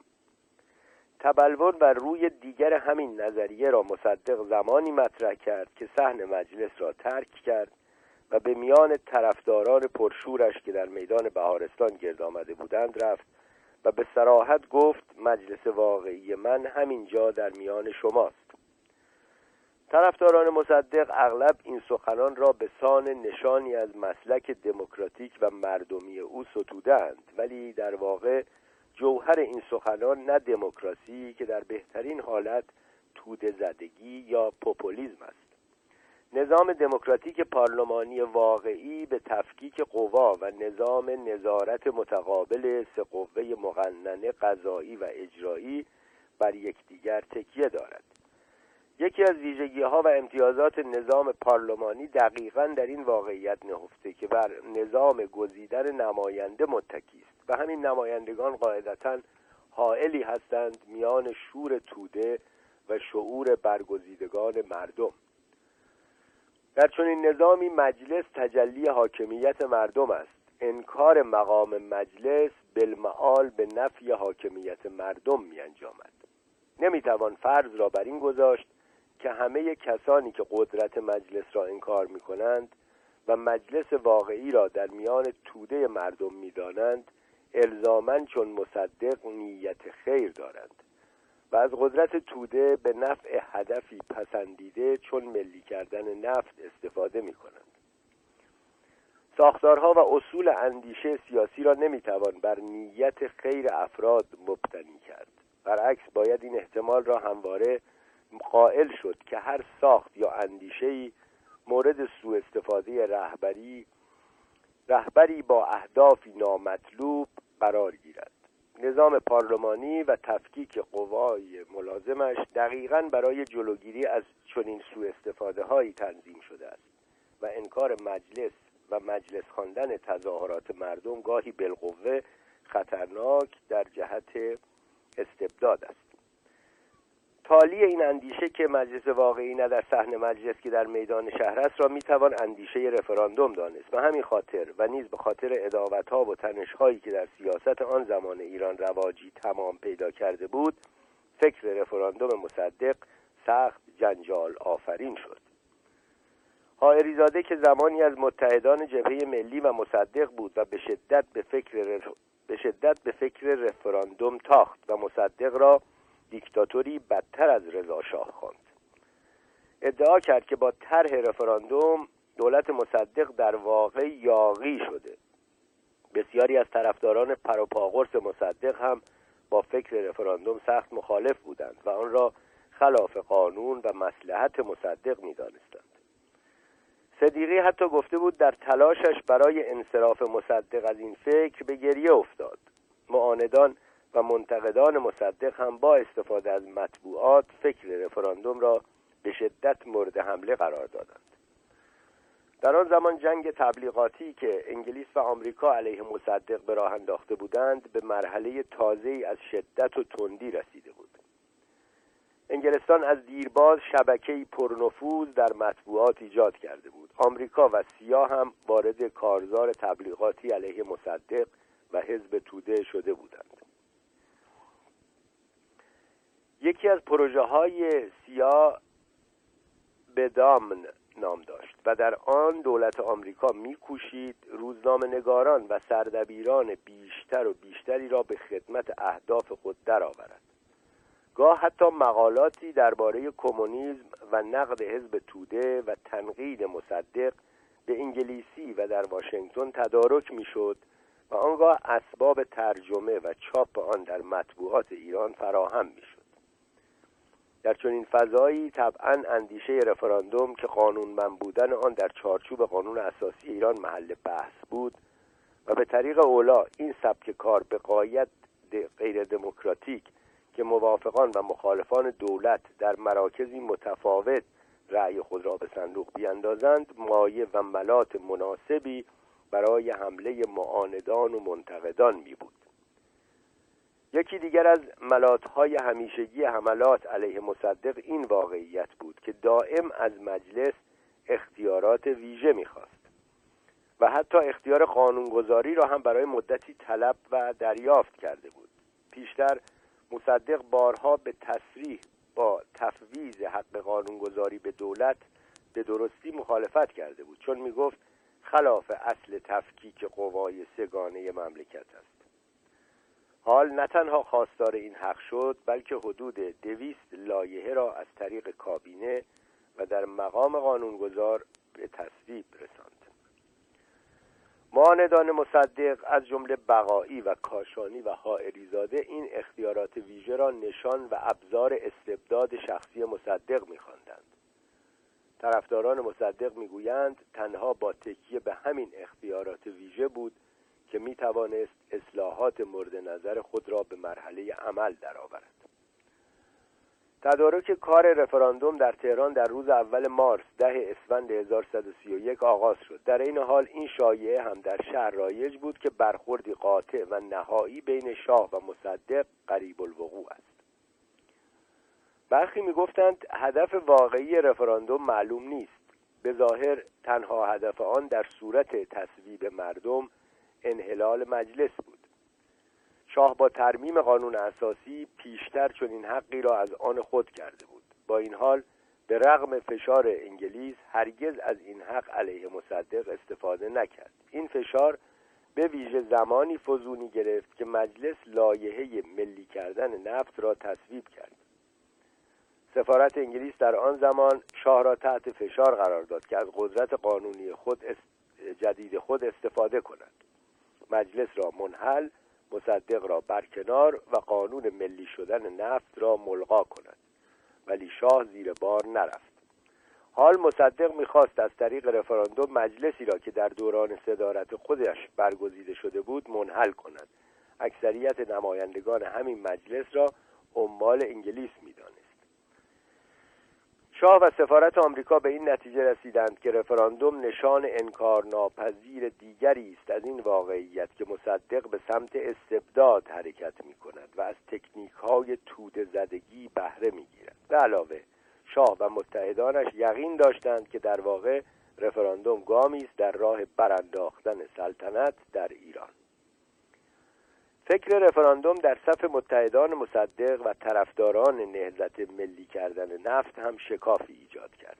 آیت الله کاشانی سخت مخالف اندیشه رفراندوم بود و در آن زمان دیگر با شخص مصدق هم اداوت پیدا کرده بود.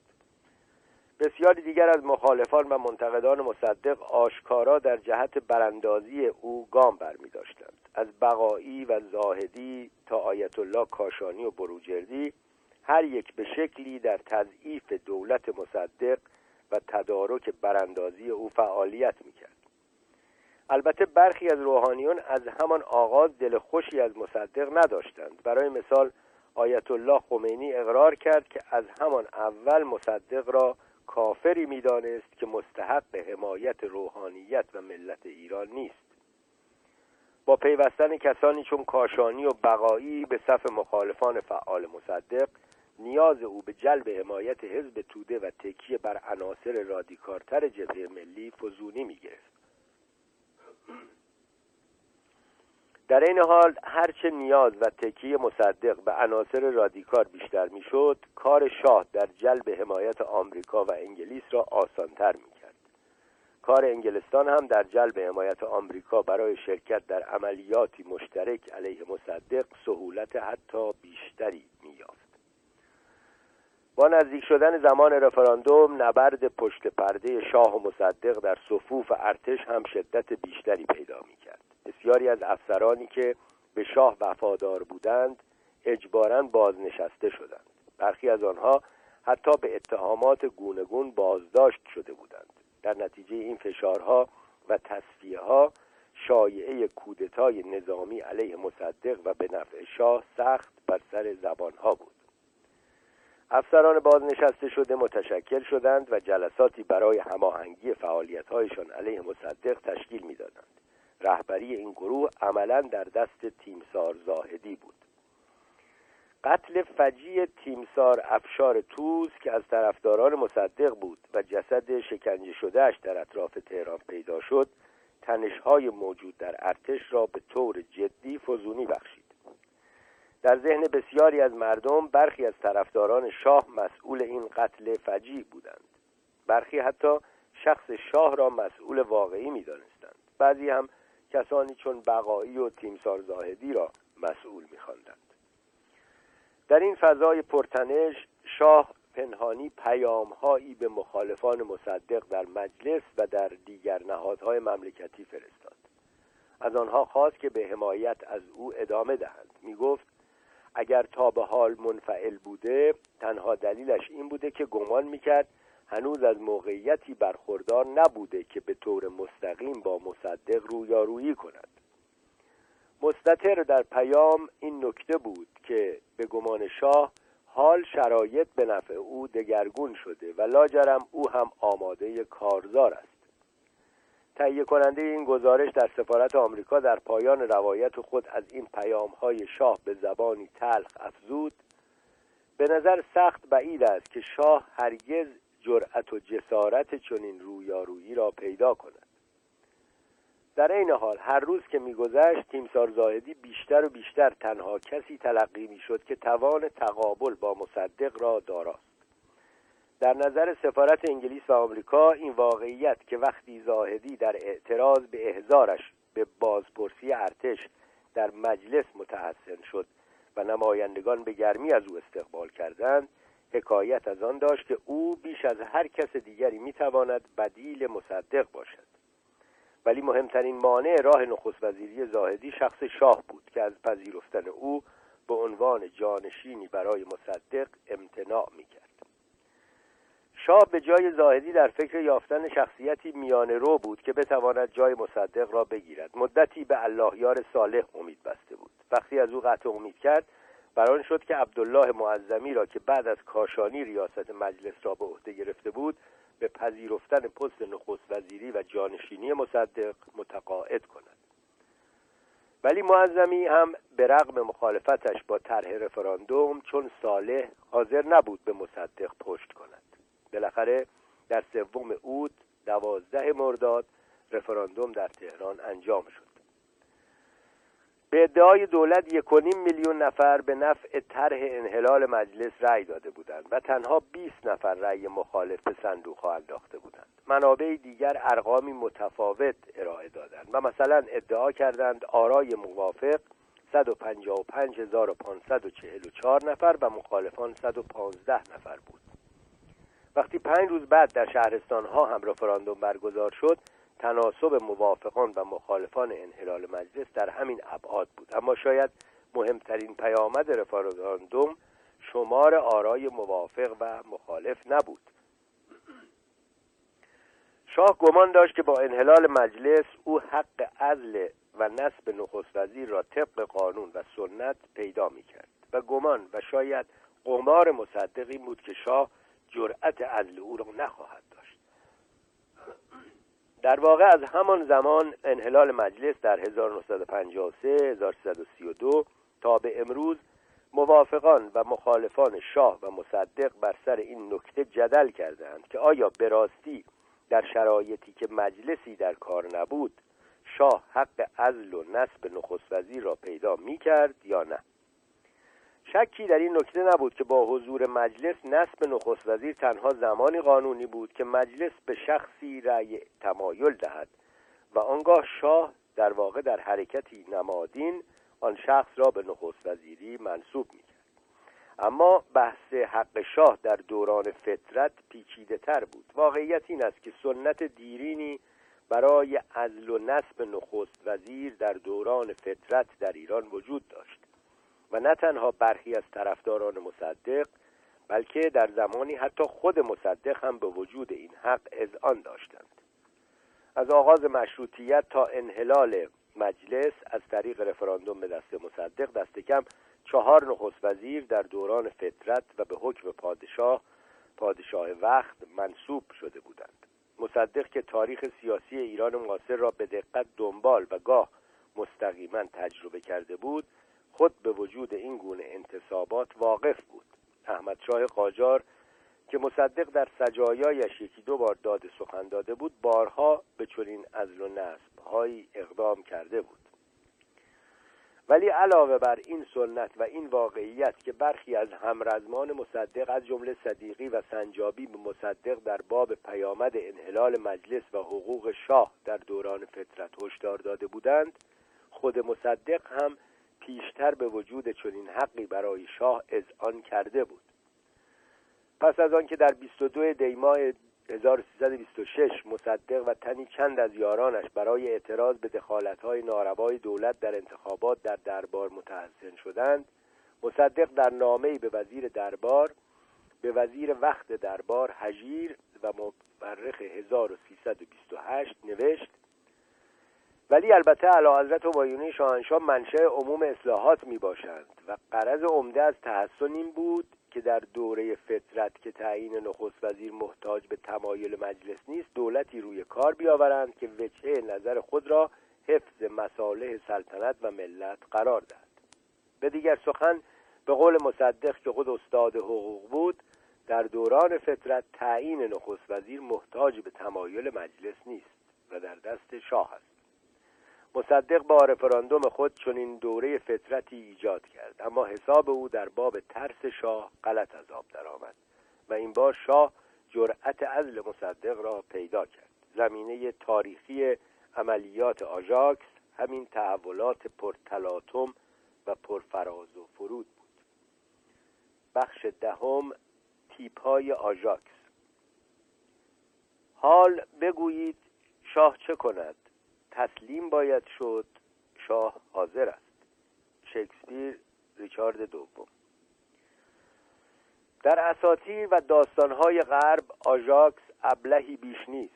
در نمایش سوفوکل در حالی که زیر نفوذ سحر و جادوست گله گوسفند را از دم تیغ میگذراند. گمان دارد که هر کدام سلحشوری از صف دشمنند. وقتی بالاخره به خطای خود پی می‌برد بر سبیل استغفار از گناهان خود دست به خودکشی می‌زند.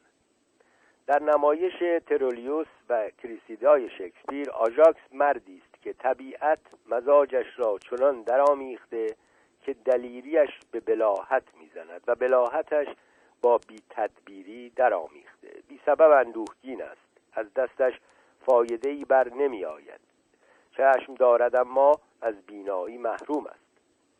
در همین نمایش آژاکس ناجوان مردانه و به کمک سربازان مرموز خود هکتور که تجسم دلیری و پاکیش دانستند را به قتل رساند. شگفت این که آژاکس به رغم این سوابق نامی بود که سیا برای طرح عملیاتش برای براندازی مصدق برگزید. انگلیس ها نامی به گمان خود با مسماتر انتخاب کردند. عملیاتشان را چکمه یا تیپا خواندند. در بعد از ظهر 23 جوان 1953 سه تیر 1132 یازده مرد که همه آمریکایی و اهل سیاست بودند در دفتر وزیر امور خارجی وقت آمریکا جان فاستر دالاس گرد آمدند. برادر دالاس آلن که ریاست سیا را به عهده داشت کرمت روزولت که عضو سیا بود و در خاور میانه تجربیاتی داشت از جمله حاضران در جلسه بودند. آن روز در واشنگتن باران می آمد هوا گرفته بود اما در اتاق مجلل وزیر امور خارجه روح پرغرور برادران دالاس حاکم بود که معتقد بودند دوران پس از جنگ جهانی دوم عصر قدرت آمریکاست. گزارشی 22 صفحه‌ای در دستور کار جلسه بود. طرح اولش را دستگاه های اطلاعاتی انگلیس در انداخته بودند. سپس این طرح در قبرس مورد بازبینی و بازاندیشی گروه مشترکی از مقامات اطلاعاتی آمریکا و انگلیس قرار گرفته بود. روایت مورد بحث جلسه یازده نفره در واقع متن نهایی این طرح بود. مضمون نوشته و مقصد جلسه را آلن دالاس خلاصه کرد. می گفت پس این مصدق دیوانه را این طور دک خواهیم کرد. بحث چندانی در باب مشروعیت اخلاقی این عملیات و حقانیت تشکیل جلسه با حضور یازده مرد آمریکایی برای تعیین تکلیف دولتی در آن سوی دنیا در نگرفت. بحثها عمدتا عملیاتی بود. محور اصلی گفتگوها این بود که مصدق دستن در کار ایجاد وحدت با حزب توده است. لوی هندرسون ادعا کرد که گرچه اصولا با این نوع کارها میانه خوشی ندارد با این حال چون این مردک دیوانه خود را با روزها متحد خواهد کرد چاره ای جز موافقت با طرح پیشنهادی ندارد. بالاخره جان فاستر دالس از جا برخاست و ختم جلسه را اعلام کرد و صرفا گفت پس کار را شروع کنیم. و چنین بود که عملیات آژاکس رسما آغاز شد. در پانویس یک توضیح اومده سفیر وقت آمریکا در ایران هندرسون هم که به واشنگتن سفر کرده بود در جلسه شرکت داشت. آمریکا می‌خواست در دوران اجرای طرح برانداختن مصدق سفیرش در ایران نباشد. از این راه می‌خواستند نقش خود را در این تحولات پنهان کنند. تا اوایل مرداد 1332 اوت 1953 شاه در برابر طرح کودتا علیه مصدق ایستادگی کرده بود. گرچه بارها به مقامات آمریکایی و انگلیسی گفته بود که حاضر است در کار تضعیف و برانداختن مصدق همکاری و همدلی کند اما در این حال تاکید داشت که باید برای این کار راهی قانونی جست. البته پس از آنکه مصدق سفارت انگلیس در ایران را به این عنوان که به مرکز توطعه علیه دولت بدل شده تعطیل کرد دولت انگلیس از اوضاع ایران بیخبر نبود. از یک طرف مقامات آمریکایی مرتب گزارش هایی را که از سفارت خود در ایران دریافت می‌کردند در اختیار مقامات انگلیسی قرار می‌دادند. مهمتر اینکه انگلستان توانست مهره اطلاعاتی کلیدی خود در ایران یعنی شاپور رپورتر را تحت لوای روزنامه‌نگار در تهران حفظ کند. سفارت آمریکا رپورتر را به عنوان مشاور استخدام کرد. بالاخره اینکه مستمسکی هم برای دیدار مرتب و مکرر او با شاه فراهم کردند. قرار شد رپورتر به سریا انگلیسی تدریس کند. سریا فرانسه را خوب صحبت می‌کرد. و آلمانی هم که البته زبان مادریش بود. حال می‌خواست انگلیسی یاد بگیرد. صحنه غریب بود.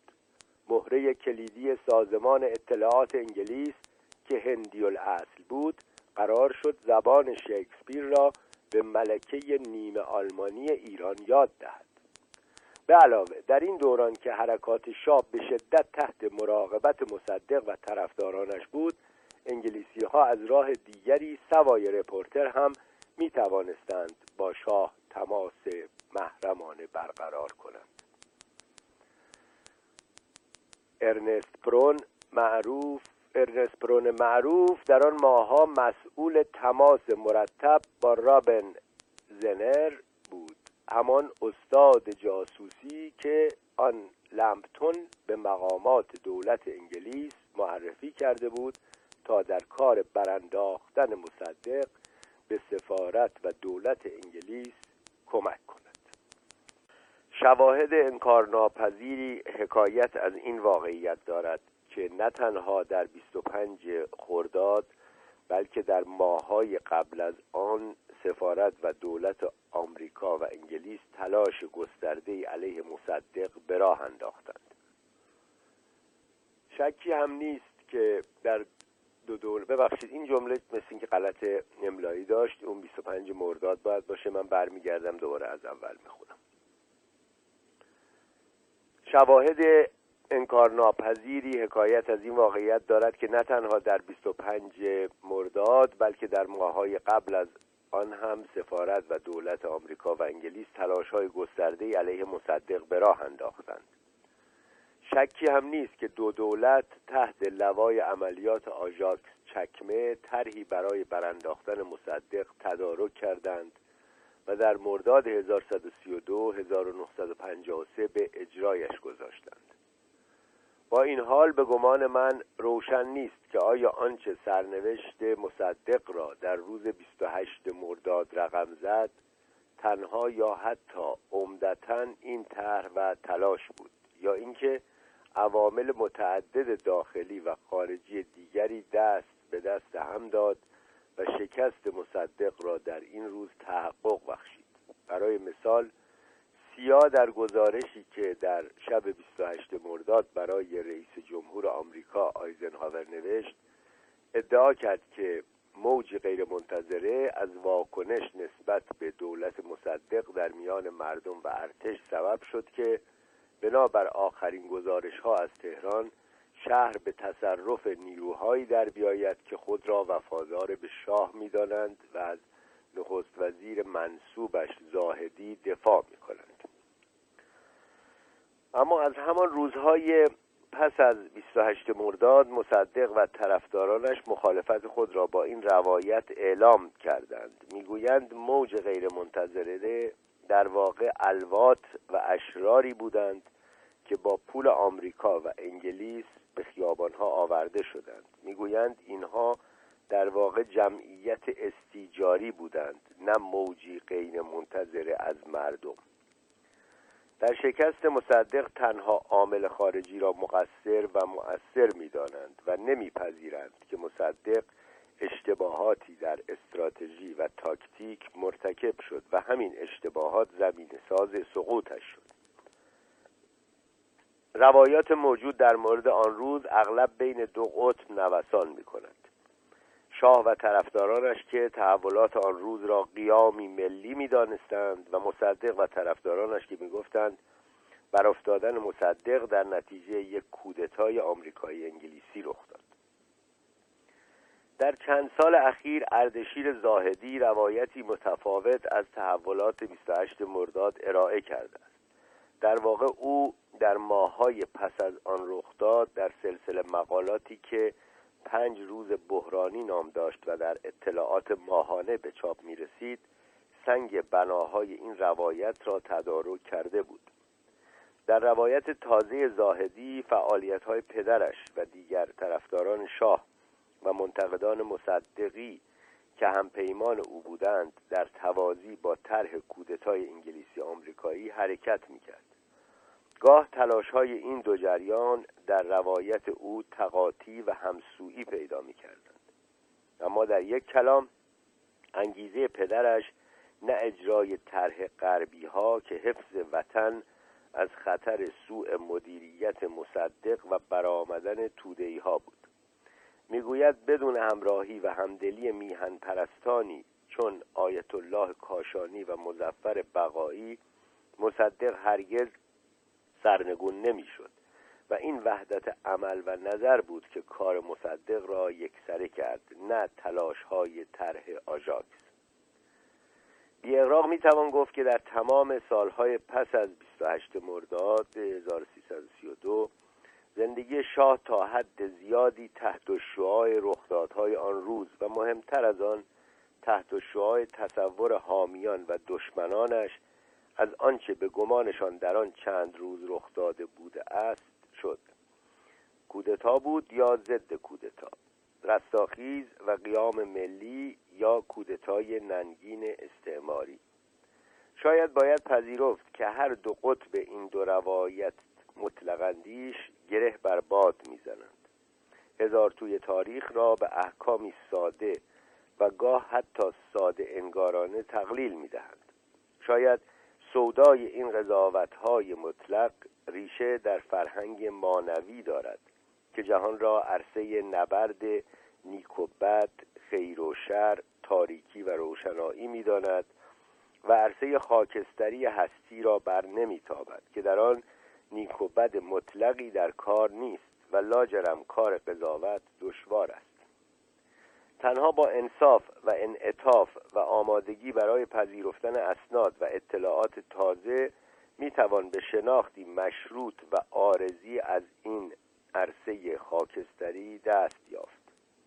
در این حال این قول هم اقراغامیز به نظر نمی آید اگر بگوییم در تاریخ سلطنت سی و هفت ساله شاه که به روایت او را به پنجمین ماندگارترین پادشاه تاریخ مکتوب سلطنت در ایران بدل می کند رخدادهای مرداد 1132 اوت 1953 مهمتر و تأثیرگذارتر از هر اتفاق دیگر پیش از انقلاب بود. شاه و مصدق هر دو روایاتی از این رخدادها به جا گذاشتند. در روایت مصدق او نخست وزیر قانونی مملکت بود. و طبق قانون اساسی عمل می‌کرد. و تنها گناهش این بود که با پیر استعمار انگلیس در افتاد و نفت را ملی کرد. شاه در مقابل مصدق را سیاستمداری عوام فریب می‌داند. می‌گوید دشمن قسم خورده دودمان پهلوی بود و تحت لوای ملی کردن صنعت نفت قدرتی استبدادی پیدا کرد و بیکفایتیش نه تنها اقتصاد ایران را به ورطه نابودی کشاند بلکه نزدیک بود کمونیست ها را در ایران به قدرت برساند. در یک نکته به گمانم شکی نمی‌توان داشت. دوران مصدق و به طبع آن رخدادهای 28 مرداد تأثیری ماندگار در سرنوشت قدرت شاه گذاشت و انگار هرگز از خاطر او دور نبود. در این نکته هم به گمانم تردید نمی‌توان داشت که انگلیس و آمریکا هر دو در مقطعی عزم جزم کردند که مصدق را از کار برکنار کنند آنچه به دقت نمی‌توان تعیین کرد وزن و نقش هر یک از این تلاش ها در برافتادن مصدق بود. به دیگر سخن در مجموع در مجموعه عواملی که در تعیین فرجام 28 مرداد نقشی داشتند از دخالت بیگانه و بیعملی مصدق و حزب توده در آن روز تا نقش نیروهای مذهبی چون کاشانی و نگرانی های بازاری ها از تندروی های حزب توده و کسانی چون حسین فاطمی در فاصله 25 تا 28 مرداد وزن مخصوص هر کدام در آن روز تاریخی چه بود؟ بحث 28 مرداد در ایران تا به حال عمدتا عاطفی و سیاسی بوده است. هر دو طرف با یقین قطعی به باورهای خود و به این گمان که باورهاشان داده های قطعی تاریخند روایت خود را تکرار و باز تکرار کردند و حتی برای شنیدن نظرات آن طرف گوش شنوا ندارند. در پانویس هر دو طرف چه آنها که به نفع مصدق مبارزه کردند و می‌کنند چه طرفداران شاه و حتی معموران اطلاعاتی غربی که درگیر ماجرا بودند وقایع را از منظری حماسی می‌بینند و باز می‌گویند. گرچه در زمان فردوسی و هومر تاریخ و استوره در هم آمیخته بود اما امروزه دیگر این دو نوع روایت از هم متمایز این روایت را از هم متمایز می‌دانند. اما حامیان این قصه به هر تنابی میآویزند تا پرچم استوره خود را برافراشته نگه دارند. ادامه متن. هنگامی که روزنامهنگاری آمریکایی که آشنایی چندانی با تاریخ ایران نداشت و فارسی هم نمی‌دانست کتابی نوشت و اساسا روایت خودستایانه سیاه از رخدادهای آن روزهای حساس را به زبانی شیواتر و یافت و بافتی قصهوارتر بازنوشت طرفداران مصدق او را سخت ستودند و کتابش را تایید کردند. همه تایید همه نظرات پیشین خود دانستند. و طرفداران شاه کتاب را یک سر و اغلب نخوانده رد کردند و آن را مستاق دیگری از اناد آمریکا و لیبرال های این کشور با شاه دانستند. برای بحث تازه و جدی در باب 28 مرداد به گمانم دو پیش شرط لازم است. اول اینکه باید این رخداد را تاریخی کرد. به دیگر سخن عواطف گاه عواطف گاه برخواست از تجربیات شخصی را وا باید گذاشت و به چیزی جز داده ها عنایت نکرد. به علاوه در تاریخ روایاتی که از هر واقعی مهم صورتبندی می شود در ادوار گونگون و با در نظر گرفتن اسناد و مدارک تازه‌ای که در دسترس قرار می گیرند و با در نظر گرفتن افق فکری متحول و متفاوت مورخان در ادوار گوناگون شاهد تدقیق تصحیح و گاه تغییرند. تا زمانی که امکان این تغییر و تحول را نپذیریم رخدادها را نه تاریخی که عاطفی می‌بینیم و بررسی می‌کنیم. شرط دوم این است که اسناد و مدارک متعددی که تا کنون مخفی ماندهاند باید در دسترس محققان و همه علاقمندان قرار گیرد. به طور مشخص تا زمانی که اسناد و گزارش های دفتر شاه دفتر آیت الله کاشانی و بروجردی و بهبهانی اسناد پلیس و رکن دو و ارتش ایران همه اسناد حزب توده حزب سمکا نیروی سوم اسناد سفارت آمریکا و شوروی و مهمتر از همه اسناد سیا کاگبه و سرویس اطلاعاتی انگلستان که هیچ کدام از قضا تا کنون شامل قوانین مربوط به علنی کردن گزارش های دولتی نبودند و نیز خاطرات و یادداشت های اطرافیان شاه مصدق و زاهدی قابل دسترس نباشد صدور حکم و حرف تازه و قطعی در مورد رخدادهای 28 مرداد به گمانم نامیسر است. تا آن زمان و حتی پس از آن باید پذیرفت که قضاوتهای تاریخ نه قطعی و مسلم بلکه نسبی و متغیرند. ریچارد رورتی متفکر بزرگ آمریکایی پذیرفتن این سرشت نسبی و آرزی و متغیر باورها نظرات و نظریه هامان را شرط انصاف و نشان بیبدیل تساهل و تجدد فکری می‌دانست.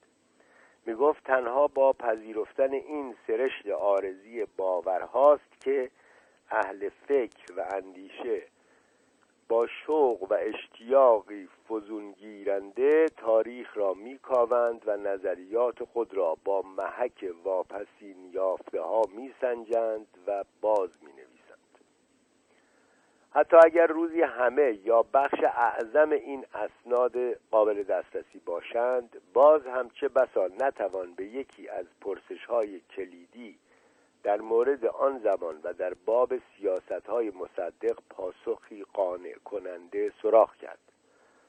آیا بهتر بود ایران بر تحقق یک یک اهدافش آنچنان که مصدق می گفت پافشاری می کرد و در عین حال با کمال عزت شکست را میپذیرفتیم یا آنکه معقولتر این بود که بهترین پیشنهاد غرب را که دست کم بخشی از اهدافمان را واقعیت میبخشید میپذیرفتیم و مملکت را از زخم زیانباری که 28 مرداد ایجاد کرد میرهانید. شاه مدعی بود که یکی از وجوه عمده اختلافش با مصدق دقیقا بر سر همین مسئله بود. برخی از منتقدان مصدق ادعا کردند که مصدق بیشتر به دلایل شخصی حاضر به امضای هیچ گونه قراردادی نبود.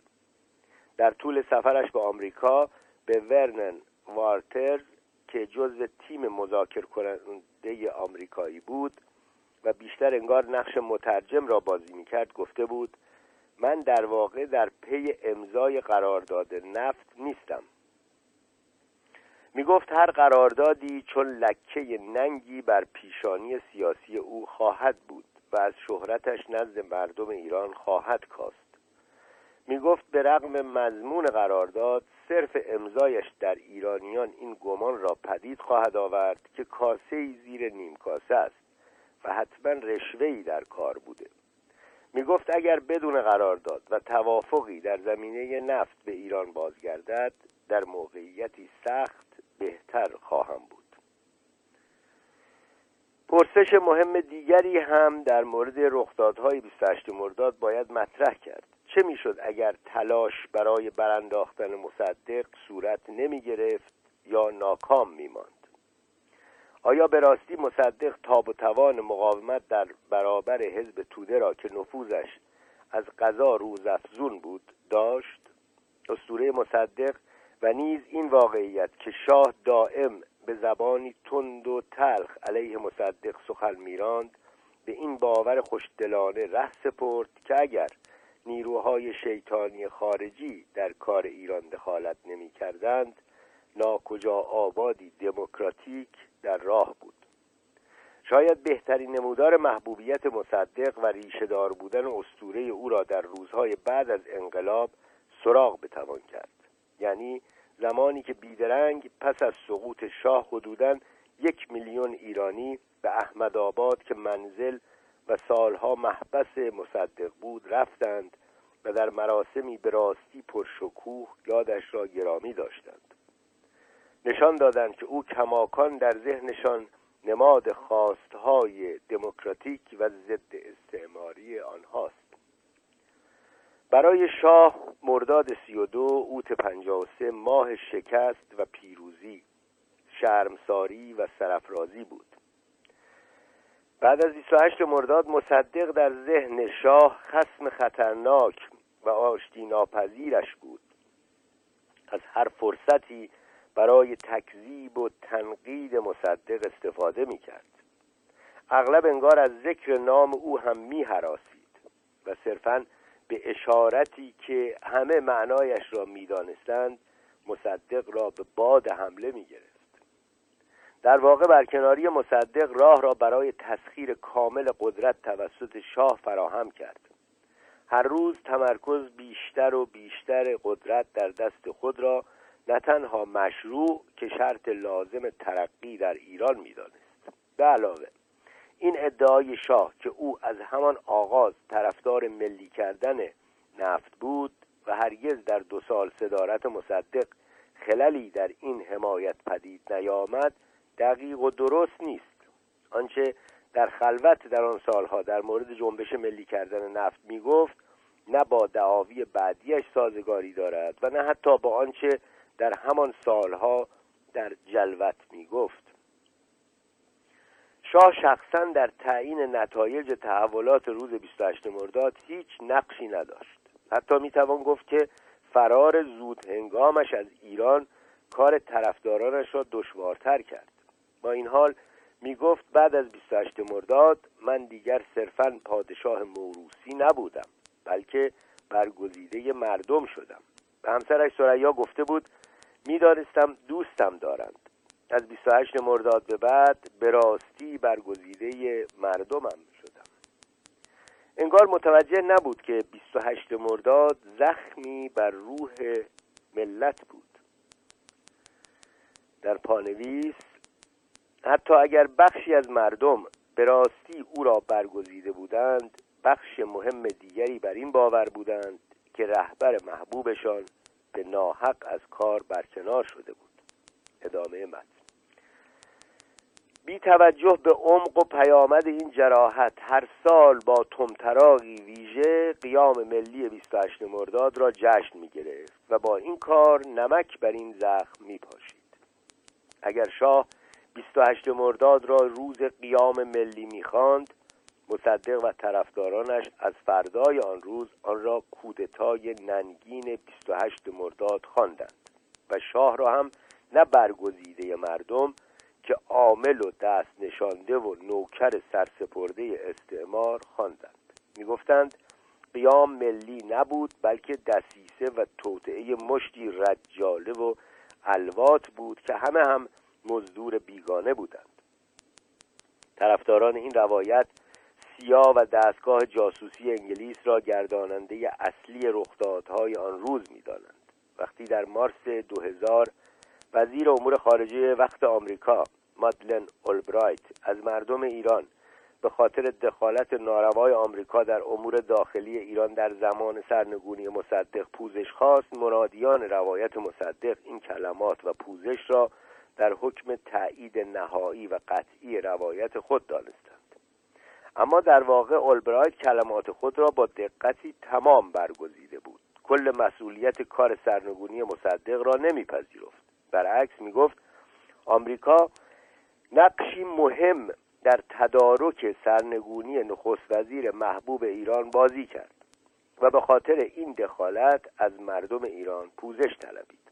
به دیگر سخن چیزی جز نقشی در تدارک سرنگونی نخست وزیر محبوب نه نخست وزیر دموکرات یا نخست وزیر برگزیده مردم نپذیرفت.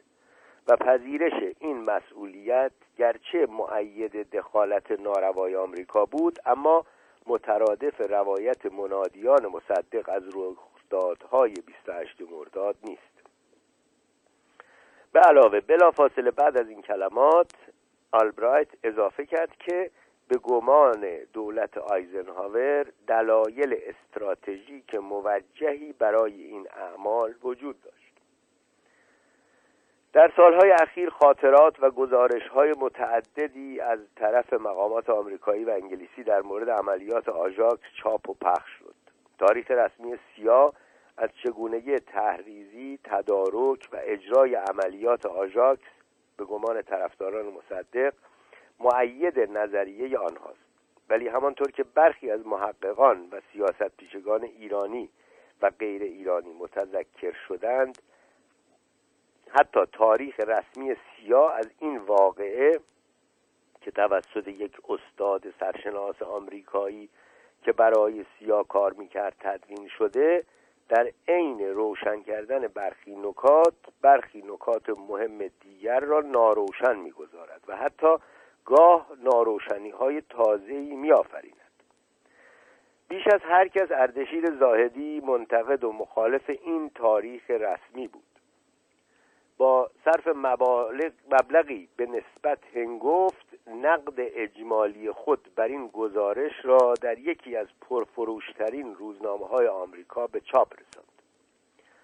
شاید بتوان جوهر نقد او را در این عبارت خلاصه کرد که چگونه کیم روزولت که فارسی بلد نبود و گویا دائم الخمر هم بود یک تنه و تنها با کمک مشتی اشرار و الوات توانست حکومتی محبوب را سرنگون کند. هنگامی که پس از گذشت نیم قرن به حوادث مرداد 1332 اوت 1953 مینگریم به گمان من می‌توان گفت که گرچه شاه در 28 مرداد در نبرد آن روز پیروز شد اما جنگ را به مصدق باخت. شواهد فراوانی نشان می‌دهند که شاه هرگز نتوانست خود را از سایه آن روز و از گمان مردم که او دست نشانده خارجی هاست وارهاند. شاید درگیری ذهنی دائمیش با مصدق هم به همین خاطر بود. یکی از گویاترین نشانه های این باور که شاه جنگ را در آن زمان به رغم موفقیتش در نبرد آن روز باخت گزارشی است که مارتین هرز دیپلمات ورزیده آمریکایی در میانه دهه چهل شست میلادی به قلم درآورد. پس از مدتی اقامت در ایران و پس از دیدارهای متعدد با بسیاری از مقامات برجسته سیاسی ایران هرز می گفت پدیده شگفتآوری را در این گفتگوها و سیر و سیاحتها متوجه شده است. می گفت به رغم این واقعیت که رژیم شاه در چند سال اخیر دستاوردهای مهم و چشمگیری داشته و به رغم اعلان سرسپردگی به رژیم در جلوت در خلوت حتی پروپا ترین طرفداران رژیم هم حاضر نیستند از شاه دفاع کنند. گویا پاکروان که ریاست ساواک را در آن زمان به عهده داشت در خلوت هم از شاه دفاع کرده بود. گفته بود بیشک ایرادهایی بر او وارد است ولی در شرایط تاریخی آن زمان برای ایران رهبری بهتر از او متصور نیست. آنچه فرجام گرفتاری ذهنی شاه با مصدق را دو چندان پیچیده و برای شاه پرزیان می کرد این واقعیت بود که مصدق سیاستمداری سخت زبردست و ماهر بود. کمتر کسی قواعد پارلمانی را بهتر از او می‌دانست و با مهارت و تردستی از این قواعد و اساسنامه ها و جزئیاتشان به نفع خود و اهداف سیاسیش بهره می ارزش بیبدیل نماد و حرکت های نمادین در سیاست را نیک می شناخت نبز جماعت در جلسات و میتینگ ها در دستش بود و به راحتی می توانست آنها را به سمت و سوی مورد نظر خود سوق دهد. همه چیزش حتی تاریخ تولدش محل نزاع موافقان و مخالفان او بود و هست. مخالفانش می‌گویند دست کم دو بار تاریخ تولد خود را عوض کرد تا بتواند در انتخابات شرکت کند. بار اول سنش را زیاد کرد تا به حد نصاب قانونی برسد و بار دوم آن را کم کرد تا بتواند به صدارت دسترسی پیدا کند. طرفدارانش می‌گویند اینها همه مستمسکی برای مبارزه سیاسی علیه مصدقند. پایه و اساس واقعی ندارند و مصدق هرگز در مورد سنش دروغ نگفت. شکی نیست که از جوانی همانطور که خود در خاطراتش می‌گوید به نوعی بیماری عصبی دچار بود. حال احوالش اغلب دچار تغییر ناگهانی می‌شد. در اوج هیجان سخنرانی قش می‌کرد. چهره خنده خنده چهرهش به سرعت به اشک در چشمانش بدل می‌شد. گهگاه دچار افسردگی می‌شد. به اطرافیان خود سخت بدبین بود. کمتر کسی جز فرزندش توانسته بود اعتماد کاملش را جلب و حفظ کند. گاه میزان این بیاعتمادی به رفتارهایی میانجامید که حتی به گمان نزدیکانش غریب مینمود. هنگامی که برای جلسات مهم به کشورهای خارج سفر می‌کرد اسناد مهم را در کیف دستی خود میگذاشت و هرگز حتی لحظه از آن جدا نمی‌شد. یکی از کسانی که خود را از طرفداران آمریکایی مصدق می‌دانست و در مذاکرات بین آمریکا و انگلیس و مصدق نقش فعالی داشت جورج مگی معاون وزیر امور خارجه آمریکا بود. انگلیس ها آنچنان به مگی و موازش بدبین بودند که کوشیدند از نفوذ پشت پرده خود استفاده کنند و مگی را دست کم از کار دخالت در این مذاکرات برکنار کنند. ولی از غذا مگی از دوستان و معتمدان وزیر امور خارجه وقت بود و تلاش انگلیس ها را یکسره ناکام کرد. مگی حدود هشتاد ساعت با مصدق گفتگو کرده بود. معتقد بود مصدق یک ایرانی میهندوست و وطن پرست است. در این حال می گفت مصدق در مواضع خود سخت پافشاری می کند و تغییرشان نمی دهد. در مورد اقتصاد به طور کل اندیشه های شگفتانگیز خام دارد و این خامی صرفا به مسائل مربوط به اقتصاد نفت محدود نیست. مگی انگلستان را هم در ناکامی مذاکرات مقصر می‌دانست. می‌گفت آنها هم با سرسختی بر سر مواضع خود اصرار میورزند و انعطافی نشان نمی‌دهند. به گمان مگی توضیح انگلستان این بود که منتظر سقوط محتوم مصدقند.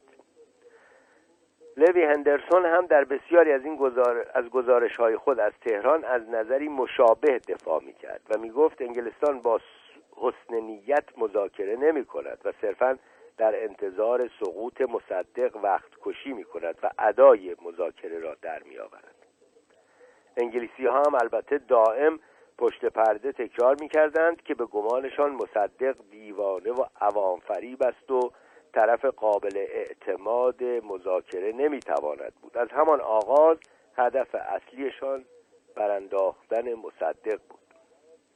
اما مصدق هم به نوبه خود برای انگلیس و شاه دشمنی پرتوان بود. سیاستمداری به قایت چیره دست بود. شاید بهتر از هر کس دیگری در آن زمان به جنبه های تئاتری سیاست و به اهمیت و کاربرد نمادها وقوف داشت. دقیقا می‌دانست در هر صحنه چه حرکتی و در و چه زمینه ای او را به هدف نزدیکتر می کند وقتی لازم بود به ضعف و ناتوانی جسمی توسل می جست و در لحظه مناسبی شادابی و سرسختی و تحرک نشان می‌داد. به علاوه زود دریافته بود که دیگر نه سیاستمداری صرف که نمادی ملی است. به هیچ قیمتی حاضر نبود. بر این وجهه نمادین و استور شده خدشهی وارد کند پس از برخوردی که در اسفند 1331 بین شاه و مصدق رخ داد روابط دو طرف حتی سردتر و پرتنشتر از گذشته شد. در روزهای قبل از این درگیری در کاخ مصدق در اوج قدرتش بود. بی تردید مرد اول سیاست ایران بود. تصمیمات سیاسی و نظامی اقتصادی و دیپلماتیک همه در دست او بود و شاه صرفا در برخی از این مسائل نقشی نمادین و ظاهری بازی می‌کرد. حتی ارتش هم دیگر در دست مصدق بود. دست کم در ظاهر در دستش بود. بسیاری از عمرای ارتش که مخالفش بودند حتی بدون اطلاع قبلی شاه بازنشسته شدند. این واقعیت که در رویدادهای اسفند ارتش به کمک مصدق نیامده بود نگرانی و بیاعتمادیش را از نقش آینده این نیروی پرتوان بیشتر می کرد. کمیسیونی زیر نظر تیمسار افشار توس که از معتمدین نظامی مصدق بود تشکیل داد و تصفیه ارتش از عناصر بالقوه مخالف را در دستور کار این کمیسیون گذاشت در فاصله ای به نسبت کوتاه این کمیسیون حدود دویست افسر عالی رتبه ارتش را به اجبار بازنشسته کرد. می توان گفت که بعد از رویارویی اسفند فوریه نبردی پشت پرده میان شاه و مصدق در عرصه ارتش آغازیده بود. مصدق می‌دانست که ارتش بالقوه مهمترین مهره نیروهای طرفدار شاه است. می‌دانست که بسیاری از افسران و عمرای ارتش نه به او و کابینه که به شاه وفادارند. مصدق می‌خواست پیش از آن که شاه بتواند از این مهره خود برای برانداختن مصدق بهره بجوید صفوف ارتش را از طرفداران شاه پاکسازی کند. شاه هم در مقابل می‌دانست که باید از هر طریقی که شده تماس خود را با طرفدارانش در ارتش حفظ کند و گسترش دهد و پیش از آن که دیر شده باشد ضربه کاری را علیه مصدق وارد کند. چند عامل در این ماهای حساس به شاه کمک کرد آنچه وضعیت مصدق را پیچیده تر و کفه ترازو را به نفع شاه تغییر می‌داد این واقعیت بود که مصدق همه پیشنهادات آمریکا و انگلیس و حتی توصیه های نهادهای بین المللی را رد می کرد. پیشنهاد بانک جهانی نوسازی و توسعه از جمله مواردی بود که با مخالفت مصدق روبرو شد. وضع اقتصاد به لحاظ محاصره انگلیس و دیگر کشورها و به لحاظ ناتوانی دولت مصدق در فروش نفت هر روز وخیمتر می‌شد. به علاوه برخی از سرمایداران طرفدار شاه و غرب با تعطیل عمدی کارخانه های خود به اوضاع و به تیره تر شدن افق اقتصادی کمک می کردند. این وخامت وضع چون خوره به جان پایگاه های اجتماعی مصدق افتاده بود. هنگامی که او در 29 اسفند 1331 واپسین پیشنهاد آمریکا و انگلیس را رد کرد در شهر و تبیین دلایلش برای این کار از زبان و واژگانی استفاده کرد که به گمان برخی دیپلمات‌های غربی سخت افراطی بود. از چپاول ایران توسط استعمارگران سخن راند. نوید داد که دست آنان را از ایران کوتاه خواهد کرد. شاید دیگر مصدق هم می‌دانست که دولت آیزنهاور هر گونه تلاش برای یافتن راه حلی دیپلماتیک برای نزاع مصدق و انگلیس را واگذاشته است. به علاوه حزب توده هم هر روز به زبان و روشی روشنتر و افراتیتر خواستهای خود را مطرح می‌کرد. لبه تیز همرش متوجه آمریکا بود و هر روز به تظاهراتی گسترده تر اقدام می‌کرد. مصدق هم به سودای تحریک و تهدید آمریکا تلاش های علنی دولت خود با شوروی را فزونی بخشید. حتی در پاییز 1331 سفارت آمریکا در ایران در گزارشی از رواج روحیه افراطیگری در جبهه ملی اظهار نگرانی کرده بود. در گزارش ادعا شده بود که نفوذ حزب توده حتی در سطح کابینه رو به افزایش است می‌گفتند حتی خود مصدق هم مقدار قابل توجهی مشورتها و توصیه هایی که به افکار تودعی متمایلند دریافت می کند. در ادامه گزارش آمده بود که برخی از اعضای کابینه و معاونانشان در مزان این اتهامند که آلت دست حزب تودند شاید مهمتر از همه شکاف روزافزونی بود که بین مصدق و طرفدارانش در صفوف روحانیت پیدا شده بود.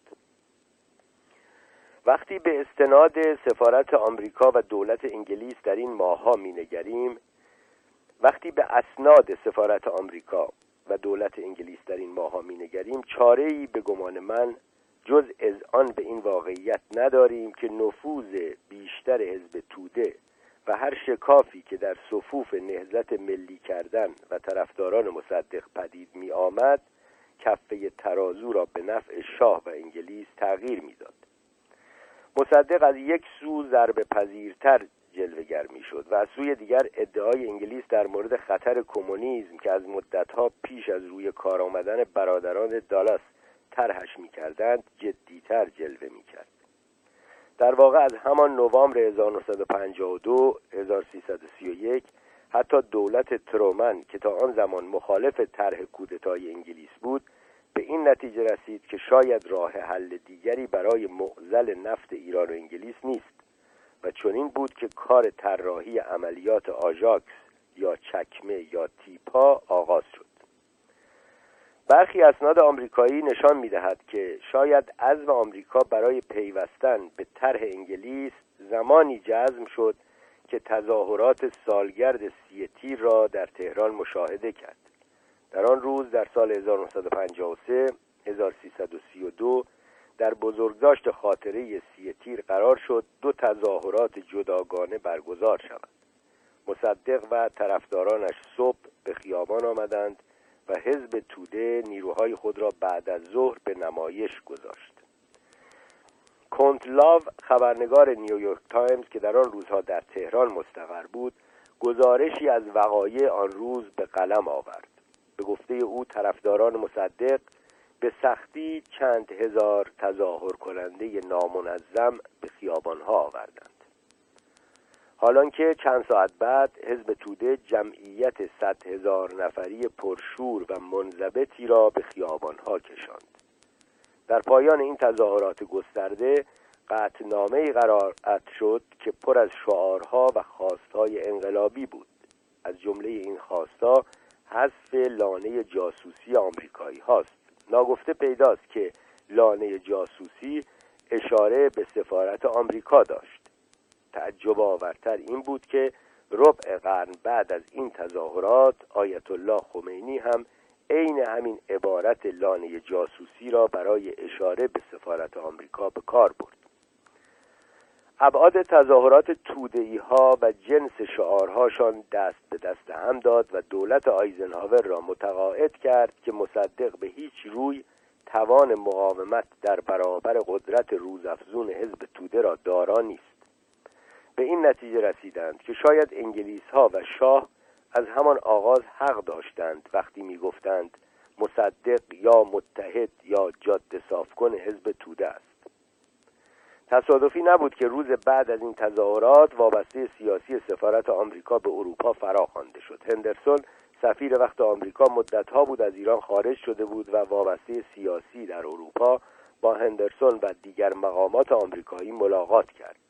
و چنین بود که آیزنهاور موافقت خود را با طرحی که در قبرس برای برانداختن مصدق تدارک شده بود اعلان کرد. چهار روز بعد از تظاهرات اشرف پهلوی با گذرنامه جعلی و تحت عنوان بانو شفیق به تهران آمد. سفر محرمانش به همت آمریکا و انگلیس صورت میپذیرفت و هدفش تقویت روحیه شاه و تایید این واقعیت بود که آمریکا و انگلیس هر دو هوادار طرح برانداختن مصدقند. حتی برادران دالاس که از مهمترین منادیان طرح بودند معتقد بودند شاه جوانکی است که نمی‌توان رویش حساب کرد و ممکن است در آخرین دقیقه عقب بکشد. رهبری عملیاتی این طرح آمریکایی انگلیسی در دست کیم روزولت مأمور سیا و سی ام وودهاوس مأمور انتلیجنس سرویس انگلیس بود. در سالهای بعد برخی منابع از جمله خود شاپور رپورتر ادعا کردند که رهبر واقعی عملیات او بود. در نامه محرمانه‌ای که در سال 1961 1340 برای کندی رئیس جمهور منتخب آمریکا نوشت رپورتر خود را نماینده رسمی و شخصی سرویس اطلاعاتی انگلیس نزد شاه معرفی کرد و مدعی شد که رهبر واقعی عملیات آژاکس چکمه یا تیپا او بود و لا غیر واقعیت این بود که در میان سه مدعی رهبری این عملیات رپورتر روزولت و وودهاوس تنها رپورتر سالها در ایران زندگی کرده بود. و پیوندهای گسترده‌ای با شبکه طرفداران انگلیس داشت. وودهاوس بخش عمده فعالیت‌های اطلاعاتی خود را در یونان گذرانده بود. روزولت هم تجربیات اطلاعاتی خود را زمانی آغاز کرد که در جنگ جهانی دوم زیر دست دانوان معروف به بیل وحشی فعالیت می‌کرد. دانوان بخش مهمی از فعالیت های جاسوسی و ضد جاسوسی آمریکا در اروپا را اداره می کرد. از همان زمان روزولت کشش غریبی به دنیای جاسوسی و ضد اطلاعات و دسیسه پشت پرده پیدا کرد. انگار گاه خود را به هیئت جاسوس های هالیوودی و ادبی می‌دید. در ذهنش گویی ترکیبی از رودیار کیپلینگ و جیمز باند بود. در خاطراتش به بیانی که در آن غروری خام موج می‌زد می‌گفت برخی از دوستانش می‌گفتند او به آمریکایی ساکت گراهام گرین شباهت دارد. آمریکایی ساکت اسم یا آمریکایی آرام یکی از رمان‌های گراهام گرین. انگار نمی‌دانست که در داستان گرین دستاورد عمده این آمریکایی ساکت به راه انداختن جنگ ویرانگر ویتنام بود. به علاوه نگاه هالیوودی روزولت به کارش را می‌توان در اسم رمزهایی سراغ کرد که برای یک یک شخصیتهای اصلی ماجرا برگزیده بود. شاه را پسر پیشاهنگ نام گذاشته بود و خودش هم طبعا خدای باران بود. نشانه های دیگری از این نگاه غریب و خودستایانه روزولت را در بخش های دیگری از خاطراتش می‌توان مشاهده کرد. برای نمونه مدعی است نخستین باری که کیم فیلبی پر آوازه ترین جاسوس دو جانبه شوروی در غرب را دید می‌دانست که او جاسوس دو جانبه است. فیلبی تا بالاترین مراتب دستگاه جاسوسی انگلیس رسیده بود و نقش هماهنگ کننده فعالیت های ضد شوروی آمریکا و انگلیس را بیان که کسی در صداقتش شک کند پیموده بود. اما کیم روزولت در اولین نگاه به کنه وجود ریاکارانه فیلبی پی برده بود. البته سوای خودستایی در خاطر نویسی روزولت در عمل نشان داد که از استعداد ویژه دیگری هم برخوردار است. او به محض بازنشستگی از سیا وارد کار تجارت و کارچاخ شد و به اعتبار روابط ویژه‌ای که با شاه داشت توانست در سالهای دهه شست و هفتاد سودهای کلانی از معاملات شرکتهای آمریکایی با ایران ببرد. برای مثال گفته می‌شد که به دستور شاه خریدهای گندم ایران از آمریکا همه از مجرای روزولت صورت می گرفت حتی در ماجرای جنجالی فروش تسلیحات ارتشی ساخت شرکت نورتروپ به ایران که در آن میلیون ها دلار رشوه رد و بدل شده بود نام روزولت در صف کسانی بود که به دریافت رشوه متهم بودند. بالاخره اینکه جنس و جنم انسانی او را می‌توان در زمان و نحوه چاپ خاطراتش مشاهده کرد. درست وقتی که به نظر می رسید رژیم شاه رفتنی است بران شد که خاطراتش را که می‌دانست بر شاه گران خواهد آمد به چاپ بسپرد. می‌دانست که مزامین کتاب آب به آسیاب منتقدان و معاندان شاه میریزد. ولی با این همه باز هم جنبه حزم و احتیاط را وا نگذاشت. نمی‌خواست روابطش با شاه را یکسره تیره کند. باید در فکر روز مبادا می بود به همین خاطر قبل از چاپ خاطراتش با اسدالله علم که هنوز وزیر دربار بود تماس گرفت و پرسید که آیا اعلی حضرت اعتراضی به چاپ خاطرات روزولت دارند شاه هم ظاهرا دیگر رمق اعتراض نداشت. به روایتی می‌توان گفت که برنامه ریزی جدی و عملی برای 28 مرداد زمانی آغاز شد که مصدق اعلام کرد برای انحلال مجلس رفراندومی برپا خواهد کرد. پیشتر از آن مجلس سنا را هم با استناد به برخی قوانین تعطیل کرده بود. مدتها بود مصدق به استناد اختیارات ویژه‌ای که از مجلس دریافت کرده بود عملا حق قانونگذاری را هم از آن دولت کرده بود. بازنشسته شدن شماری از قضات دیوان عالی کشور این نهاد را هم عملا از کار انداخت. وضعیت اقتصادی هر روز بدتر می‌شد. گاه دولت حتی از پرداخت حقوق کارمندان خود هم عاجز بود. آنچه وضع دولت را دو چندان دشوار می‌کرد چیره شدن مخالفان مصدق بر هیئت نظارت بر اندوخته اسکناس در مجلس بود. آنها می توانستند از این طریق جلوی چاپ اسکناس بیشتر را بگیرند. حتی طرفداران مصدق میپذیرند که او در شرایط بحرانی آن ماهها محرمانه 312 میلیون تومان چاپ و هزینه کرده بود. حتی می‌گویند یکی از علل اصلی فکر انحلال مجلس همین مسئله بود.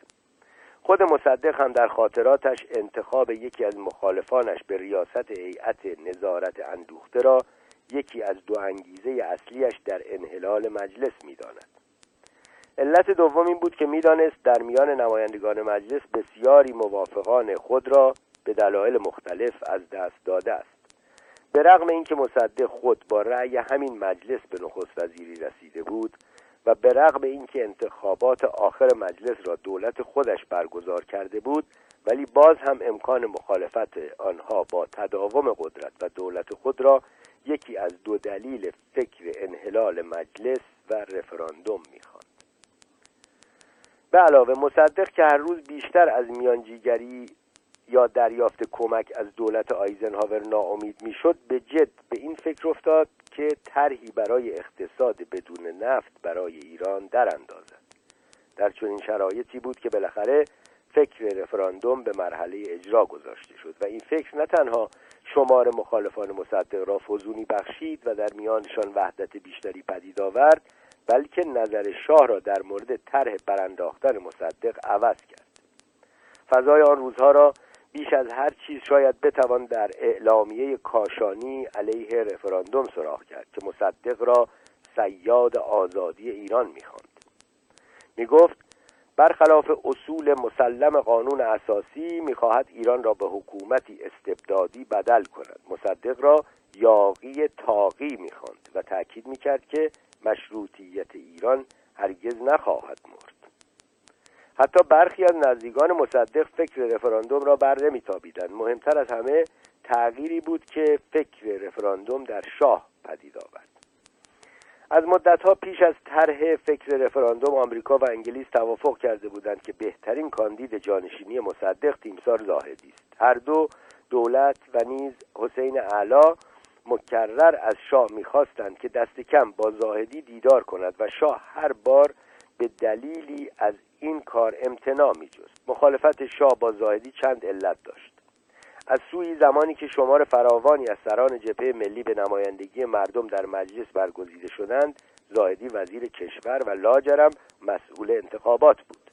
شاه از همان زمان و به قول اردشیر زاهدی تا پایان عمرش گمان داشت که تیمسار زاهدی سر و سری در زمان انتخابات با مصدق و جبهه ملی داشت. به علاوه زاهدی برای مدتی در کابینه مصدق هم وزیر بود. بالاخره اینکه شاه می‌دانست زاهدی افسری محبوب و پرجذبه است. حتی در دوران رضاشاه هرگز استقلال عمل خود را یکسره وا نگذاشت. در آن روزهای بحرانی ترکیب این خصوصیات در زاهدی او را به رقیبی بالقوه خطرناک برای شاه بدل می‌کرد. حتی در 15 آوریل 1953 23 فروردین 1132 شاه به قاطعیت گفته بود قدمی در برکناری مصدق بر نخواهد داشت مگر آنکه مجلس به او رأی عدم اعتماد بدهد.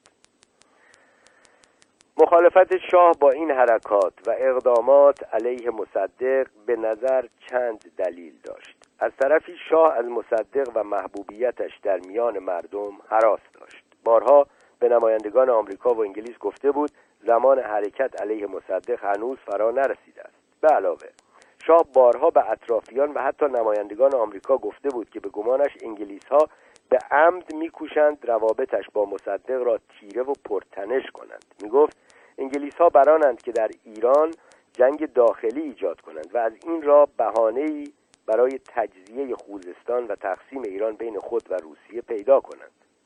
حتی زمانی که حزب توده یکی از بزرگترین تظاهرات خود را برگزار کرد شاه این پیشنهاد علا را نپذیرفت که همراه با ارسال نامه‌ای به کاشانی که هنوز ریاست مجلس را به عهده داشت شخصی را به فرمانداری امنیت عمومی برگمارد و از مجلس بخواهد که به نخست وزیر جدیدی رأی اعتماد بدهد. علا می گفت حتی در دوران دموکراسی آتن هم هنگام خطر و بحران برگماردن چنین فرماندار امنیت عمومی خارق عادت نبود. با این همه شاه کماکان مخالف حرکت علنی علیه مصدق بود. ولی از اوایل مرداد نظر شاه عوض شد. می‌دانست که اگر دست به کار نشود چه بسا که به زودی کاری در دستش نخواهد بود. یکی از عواملی که عزمش را بیشتر جزم کرد سفر محرمانه خواهرش اشرف به تهران بود. با نامی مستعار در سه مرداد به تهران سفر کرد. به محض اینکه دولت از حضورش در تهران خبردار شد خواستار خروج بیدرنگ او از ایران شد. حتی دربار را وادار کردند با صدور اعلامیه‌ای تاکید کند که سفر اشرف بدون اطلاع قبلی و موافقت شاه صورت گرفته بود. اما هر طور بود اشرف مأموریتش را انجام داد. به شاه خبر داد که آمریکا و انگلیس هر دو طرفدار طرح برکناری مصدقند و تردید و تعلل را بر نمیتابند.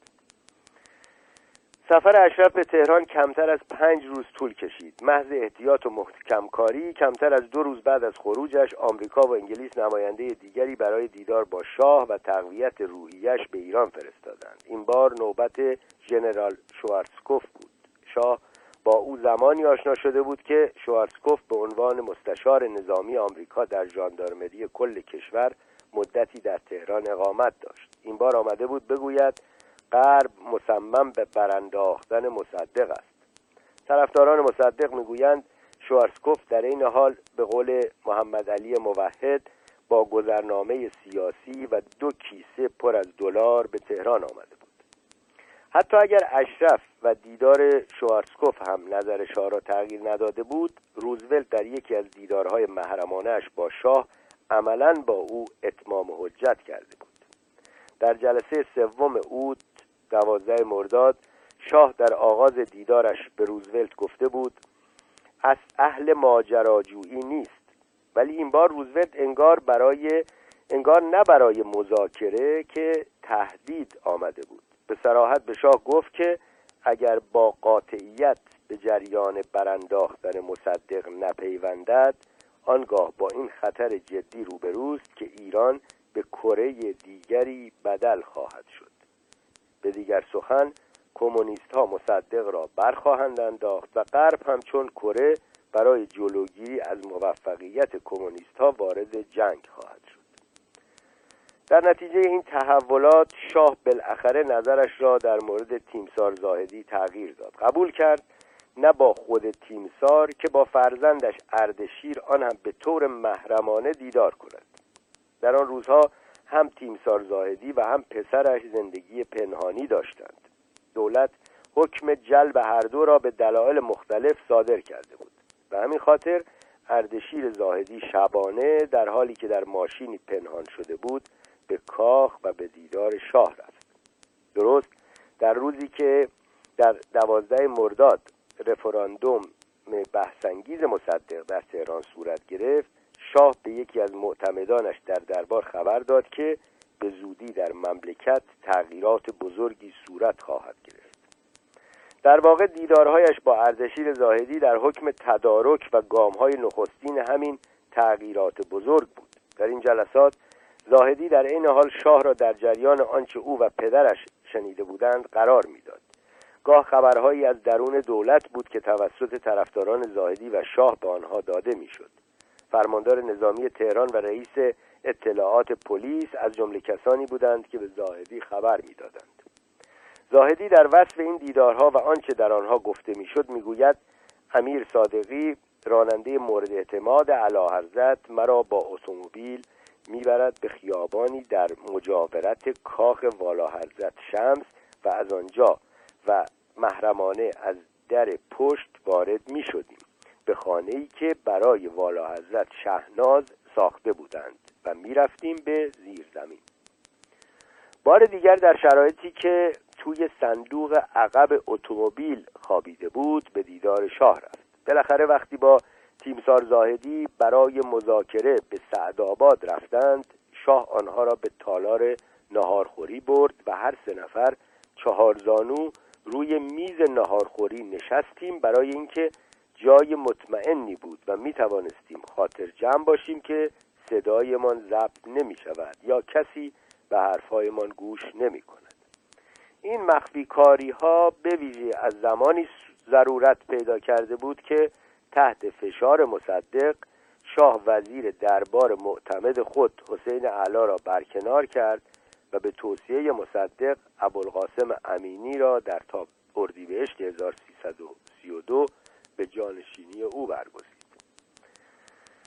مهمترین دیدار تیمسار زاهدی با شاه درست در ده اوت 19 مرداد یعنی در روزی صورت گرفت که رفراندوم انحلال مجلس در شهرهای دیگر ایران صورت می گرفت به محض پایان گرفتن رفراندوم که نتیجهش آشکارا انحلال مجلس بود مصدق در نامه‌ای به شاه خواستار صدور فرمان لازم برای انجام انتخابات تازه‌ای برای مجلس شد. اما شاه به جای صدور این فرمان قبول کرد که حکم عزل مصدق و نصب تیمسار زاهدی را صادر کند. در واقع دیدارش در ده اوت 19 مرداد با زاهدی دقیقا برای تدارک همین کار بود. گمان شاه این بود که به محض انحلال مجلس او حق قانونی عزل و نصب نخست را پیدا می کرد گمانش این بود که این دو فرمان یک سره در چارچوب قانون اساسی بود و سرپیچی از آنها سرپیچی از قانون بود. شگفت که رفتار شاه در روزهای بعد از دیدارش با تیمسار زاهدی همسو با گمانش در باب قانونی بودن فرامینش نبود. شاه می گفت برای اینکه مصدق را گمراه کند در روز 21 مرداد یعنی 24 ساعت بعد از ملاقاتش با زاهدی همراه سریا و تنی چند از دوستانشان به کلاردشت که در آن روزها استراحتگاه تابستانی محبوب شاه بود عزیمت کرد. وزارت دربار صرفا اعلان کرد که شاه و ملکه برای تعطیلات تابستانی خود با هواپیمای اختصاصی به شمال سفر کردند. روایت روزولت از دلیل و مقصد سفر شاه با آنچه شاه می‌گفت تفاوت فراوان دارد. به گفته روزولت تصمیم عزیمت به کلاردش را او و شاه به اشتراک گرفتند. نخست شهرهای دیگری را برای سفر شاه در نظر گرفته بودند. اما هر کدام به دلیلی نامناسب تشخیص داده شد. شیراز، اصفهان، مشهد و تبریز از جمله شهرهایی بودند که هر کدام به دلیلی برای سفر شاه مناسب نامناسب تشخیص داده شد. شیراز به عنوان مثال این به این خاطر که به مرکز قدرت اشایر که برخی از آنان با مصدق هم پیمان بودند نزدیک بود از فهرست شهرهای مقصد شاه خارج شد. تبریز بیش از حد به شوروی نزدیک بود و اصفهان از مرزها بیش از حد دور. گرچه سفر شاه به کلاردشت اساسا برای این بود که مصدق را قافلگیر کند و او را از صدور فرمان ازلش بیخبر نگه دارد با این حال به دلایلی که روشن نیست شاه پیش از امضاع دو فرمان به کلاردشت رفت.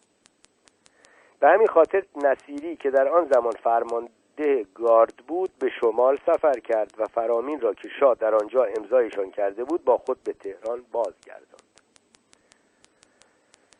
گرچه طرفداران مصدق در مورد چند و چون امضای این فرامین نکات متعددی طرح کردند که همه اجباری بودن و حتی جعلی بودن امضای شاه را مطرح می کند به گمان من شکی نیست که شاه دیگر در عواست مرداد تصمیم قطعی گرفته بود که چون این فرامینی را امضا کند.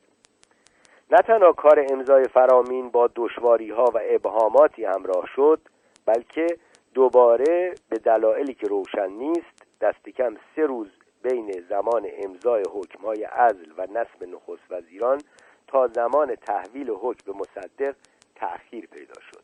طوفان هوا و تأخیر بازگشت نصیری تعطیلی پنجشنبه و جمعه بیکفایتی و حتی توطعه را علت این تأخیر دانستند. یکی از پیامدهای اصلی این تأخیر این بود که مصدق و طرفدارانش را از وجود چنین احکام و چنین طرحی برای برکناری مصدق مطلع کرد. نکته مهم دیگر این است که نصیری حکم نصب زاهدی را جمعه به تیمسار زاهدی تحویل داد و او هم بیدرنگ اعلام کرد که مقام نخست وزیری را میپذیرد. از همان زمان او خود را ظاهرا نخست وزیر قانونی مملکت می‌دانست ولی بار دیگر تأخیری غریب در تحویل حکم به مصدق صورت گرفت و این حکم عزل روز شنبه آن هم ساعت یازده و نیم شب ابلاغ شد. هم ساعت ابلاغ این حکم و هم نحوه آن یعنی این واقعیت که شماری از سربازان نصیری را همراهی می کردند مورد اعتراض طرفداران مصدق قرار گرفته و آن را نشانه قطعی از سرشت آنچه در جریان بود یعنی یک کودتای نظامی می‌دانند. واقعیت این بود که وقتی نصیری طبق اعلامیه دولت همراه چهار کامیون نظامی و دو جیپ ارتش و یک زره پوش به منزل مصدق آمد و حکم عزل او را تحویلش داد. پس از چند دقیقه توسط نیروهای طرفدار مصدق بازداشت شد. همانطور که از مضمون اعلامیه دولت مشاهده می‌توان کرد نحوه ابلاغ حکم مورد اعتراض دولت و مصدق بود. نکات ناروشن و از لحاظ تاریخی و قانونی مهمی در برخی از جزئیات آنچه در منزل مصدق گذشت و آنچه در اعلامیه دولت آمده بود وجود داشت که از همان زمان تا کنون مورد بحث و اختلاف نظر طرفداران شاه و مصدق بود. به روایت اردشیر زاهدی اشتباه نصیری نه در نحوه ابلاغ حکم که در تعللش در منزل مصدق بود. می گفت نصیری قرار بود صرفا فرمان را به دست مصدق برساند و رسید بگیرد و دیگر نمی بایستی آنجا معطل شود. او برای بازداشت مصدق نرفته بود. چون این دستوری نداشت و چون این برنامه هم نبود. دیگر نباید آنجا معطل می‌شد.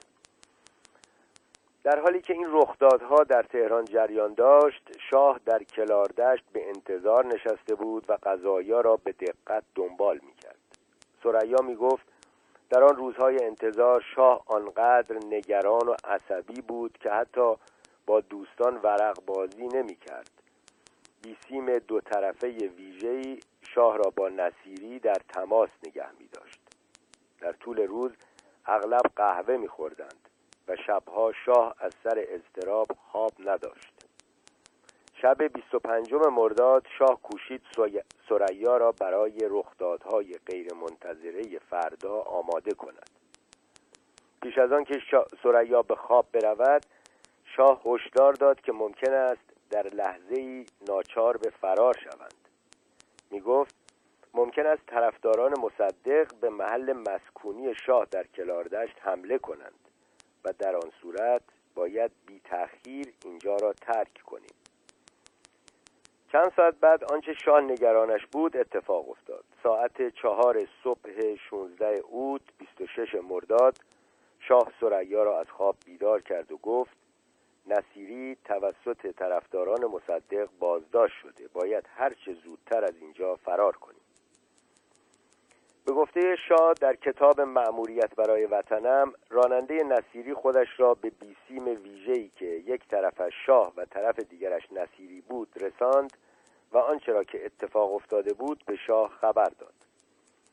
شاه وحشت زده شده بود. گمان می‌کرد نه تنها طرح برکناری مصدق با شکست روبرو شده بلکه تاج و تختش را هم از دست داده است. نگران جانش بود. بیان که میهمانان و همراهان دیگرش را از خواب بیدار کند با سریا و به همراهی ابوالفتح آتابای و محمد خاتمی خلبان ویژش به کمک هواپیمای چهار موتوره کوچک خود و همراهانش از کلاردشت به رامسر رساند و در آنجا با استفاده از هواپیمای بیچکرافت خود از مملکت خارج شد. در رامسر به ویژه نگران بود که نگهبانان و سربازان طرفدار مصدق از خروجش ممانعت کنند. تنها هنگامی که هواپیما در هوا بود سریا متوجه شد که سگ محبوبش که یک اسکای تربر بود در کلاردشت جا مانده. شاه سریا را با ذکر این نکته تسکین داد که مستخدمان و دوستان دیگرشان که در کلاردشت مانده بودند حتما از سگ نگهداری خواهند کرد. هدایت هواپیما را خود شاه به عهده داشت. می گفت بازگشت برای نجات سگ تصور پذیر نیست. طولی نکشید که هواپیمای شاه و همراهانش به فضای فرودگاه بغداد رسید. شاه نمی‌خواست هویت خود را به برج مراقبت هواپیما آشکار کند. نمی‌دانست مأموران فرودگاه چه واکنشی نسبت به او و همراهانش نشان خواهند داد. در جواب پرسش برج فرودگاه شاه وانمود کرد که هواپیمایی با چند توریست را هدایت می کند و مشکل فنی غیرمنتظره فرود آمدنشان را ایجاب کرده است. ماموران فرودگاه چند دقیقه شاه را در انتظار گذاشتند. مطمئن نبودند چه واکنشی نشان باید داد. بالاخره اجازه فرود آمدن دادند. وقت شاه بلند بود که از غذا بیش و کم همزمان با رسیدن شاه به بغداد پادشاه عراق هم از سفری باز میگشت. هواپیمای شاهی که گمان داشت تاجش را برای همیشه از کف داده نیم ساعتی در هوای گرم 104 درجه فارنهایت بغداد در باند منتظر تصمیم نهایی مقامات عراقی ماند. بالاخره هنگامی که ملک فیصل عراقی خبردار شد که شاه در باند در هواپیمایی منتظر است دستور داد نه تنها به شاه و همراهانش اجازه پیاده شدن بدهند بلکه از آنها استقبال کنند. سفیر وقت ایران در عراق مزفر اعلم نه تنها به استقبال نیامده بود بلکه مطابق دستور دولت مصدق از عراق خواست که شاه و همراهانش را بازداشت کنند. وزارت امور خارجه دستوری به سفارتهای ایران ارسال کرده بود و از آنها خواسته بود که از هر گونه استقبال رسمی از شاه امتناع کنند. خبر فرار شاه در تهران جنجالی بی سابقه پدید آورد. حزب توده که نشریات متعددی چاپ می‌کرد حملات تندی علیه شاه رژیم سلطنت و دخالت آمریکا در ایران را آغاز کرد. در برخی از این نشریات شعار ایجاد جمهوری طرح شده بود.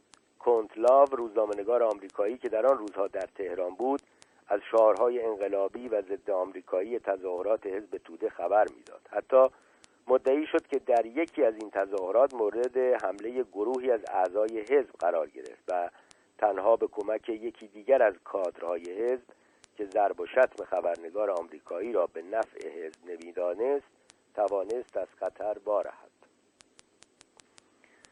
اشارات حزب توده به دموکراسی و جمهوری دموکراتیک و جبهه واحد همه یادآور سرنوشت کشورهای اروپای شرقی بودند که یکی بعد از دیگری طعمه کودتای گاه خزنده و زمانی ضربتی احزاب کمونیست شده بودند.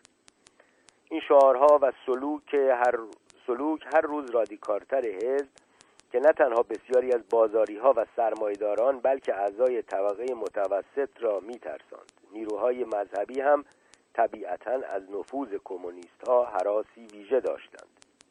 آنچه نفوذ و شعارهای حزب توده را پیچیده تر می کرد این واقعیت بود که از همان آغاز نخست وزیری مصدق انگلیس ها و پس از مدتی آمریکایی ها در پی بزرگنمایی کمونیست ها بودند. عوامل بیگانه به هیئت اعضای حزب توده در می آمدند و گاه جلسات مذهبی را به هم می زدند. گاه بر دیوارها شعارهای ضد مذهب می نوشتند. در این حال رهبران حزب توده هم انگار هر روز بیشتر به قدرت خود مغرور می شدند و طرح شعارهای تندتر تالی غرور زودرس بود. جنجالی تر از شعارهای حزب توده مقالاتی بود که در روزنامه باختر امروز چاپ می شد. که سردبیریش را حسین فاطمی وزیر امور خارجه وقت ایران به عهده داشت. در هفته های سخت حساس مرداد فاطمی حتی سخنگوی رسمی دولت مصدق بود. با این همه نه تنها سردبیری باختر امروز را وا نگذاشت بلکه در آنجا مقالاتی می نوشت که با مواضع مصدق سخت تباین داشت. دکتر مصدق می گفت دولتش قصد براندازی سلطنت را ندارد اما سرمقاله های باختر امروز دقیقا شعار سرنگونی شاه را تکرار می کرد. این حملات تند از همان روز 25 مرداد آغاز شد در آن روز فاطمی در سرمقاله‌ای که خود امضا کرده بود ادعا کرد که این دربار شاهنشاهی روی دربار سیاه فاروق را سفید کرده می گفت به شاه گفتم که او به وجود آورنده صحنه شرماور نهم اسفند بود. تأکید می‌کرد که من در طول دوازده سال اخیر هرگز به دیدن این جوان خوشخط و خال نرفتم که مثل مار موقع ضعف و جبن ساکت است و در فرصت مناسب نیش جانگزای خیش را می‌زند. در 26 مرداد در مقاله دیگری نوشت خائنی که می‌خواست وطن را به خاک و خون بکشد فرار کرد. شاه را جوان هوسباز می‌خواند که چون پدرش 20 سال ایران را قارت کرد با کامیونها جواهرات را دزدید. می‌گفت برو ای خائن که تو را آنقدر اجانب نیز پست و حقیر شناختند که دیگر برای این جنایت هولناک مزدی به تو نخواهند داد. می گفت شاه از قارتهای پدر و از دلارها و لیره های یغما شده خیش باید خرج کاباره اروپا را تأمین کند. می گفت ملت ایران تشنه انتقام است و شاه را فراری بغداد می‌خواست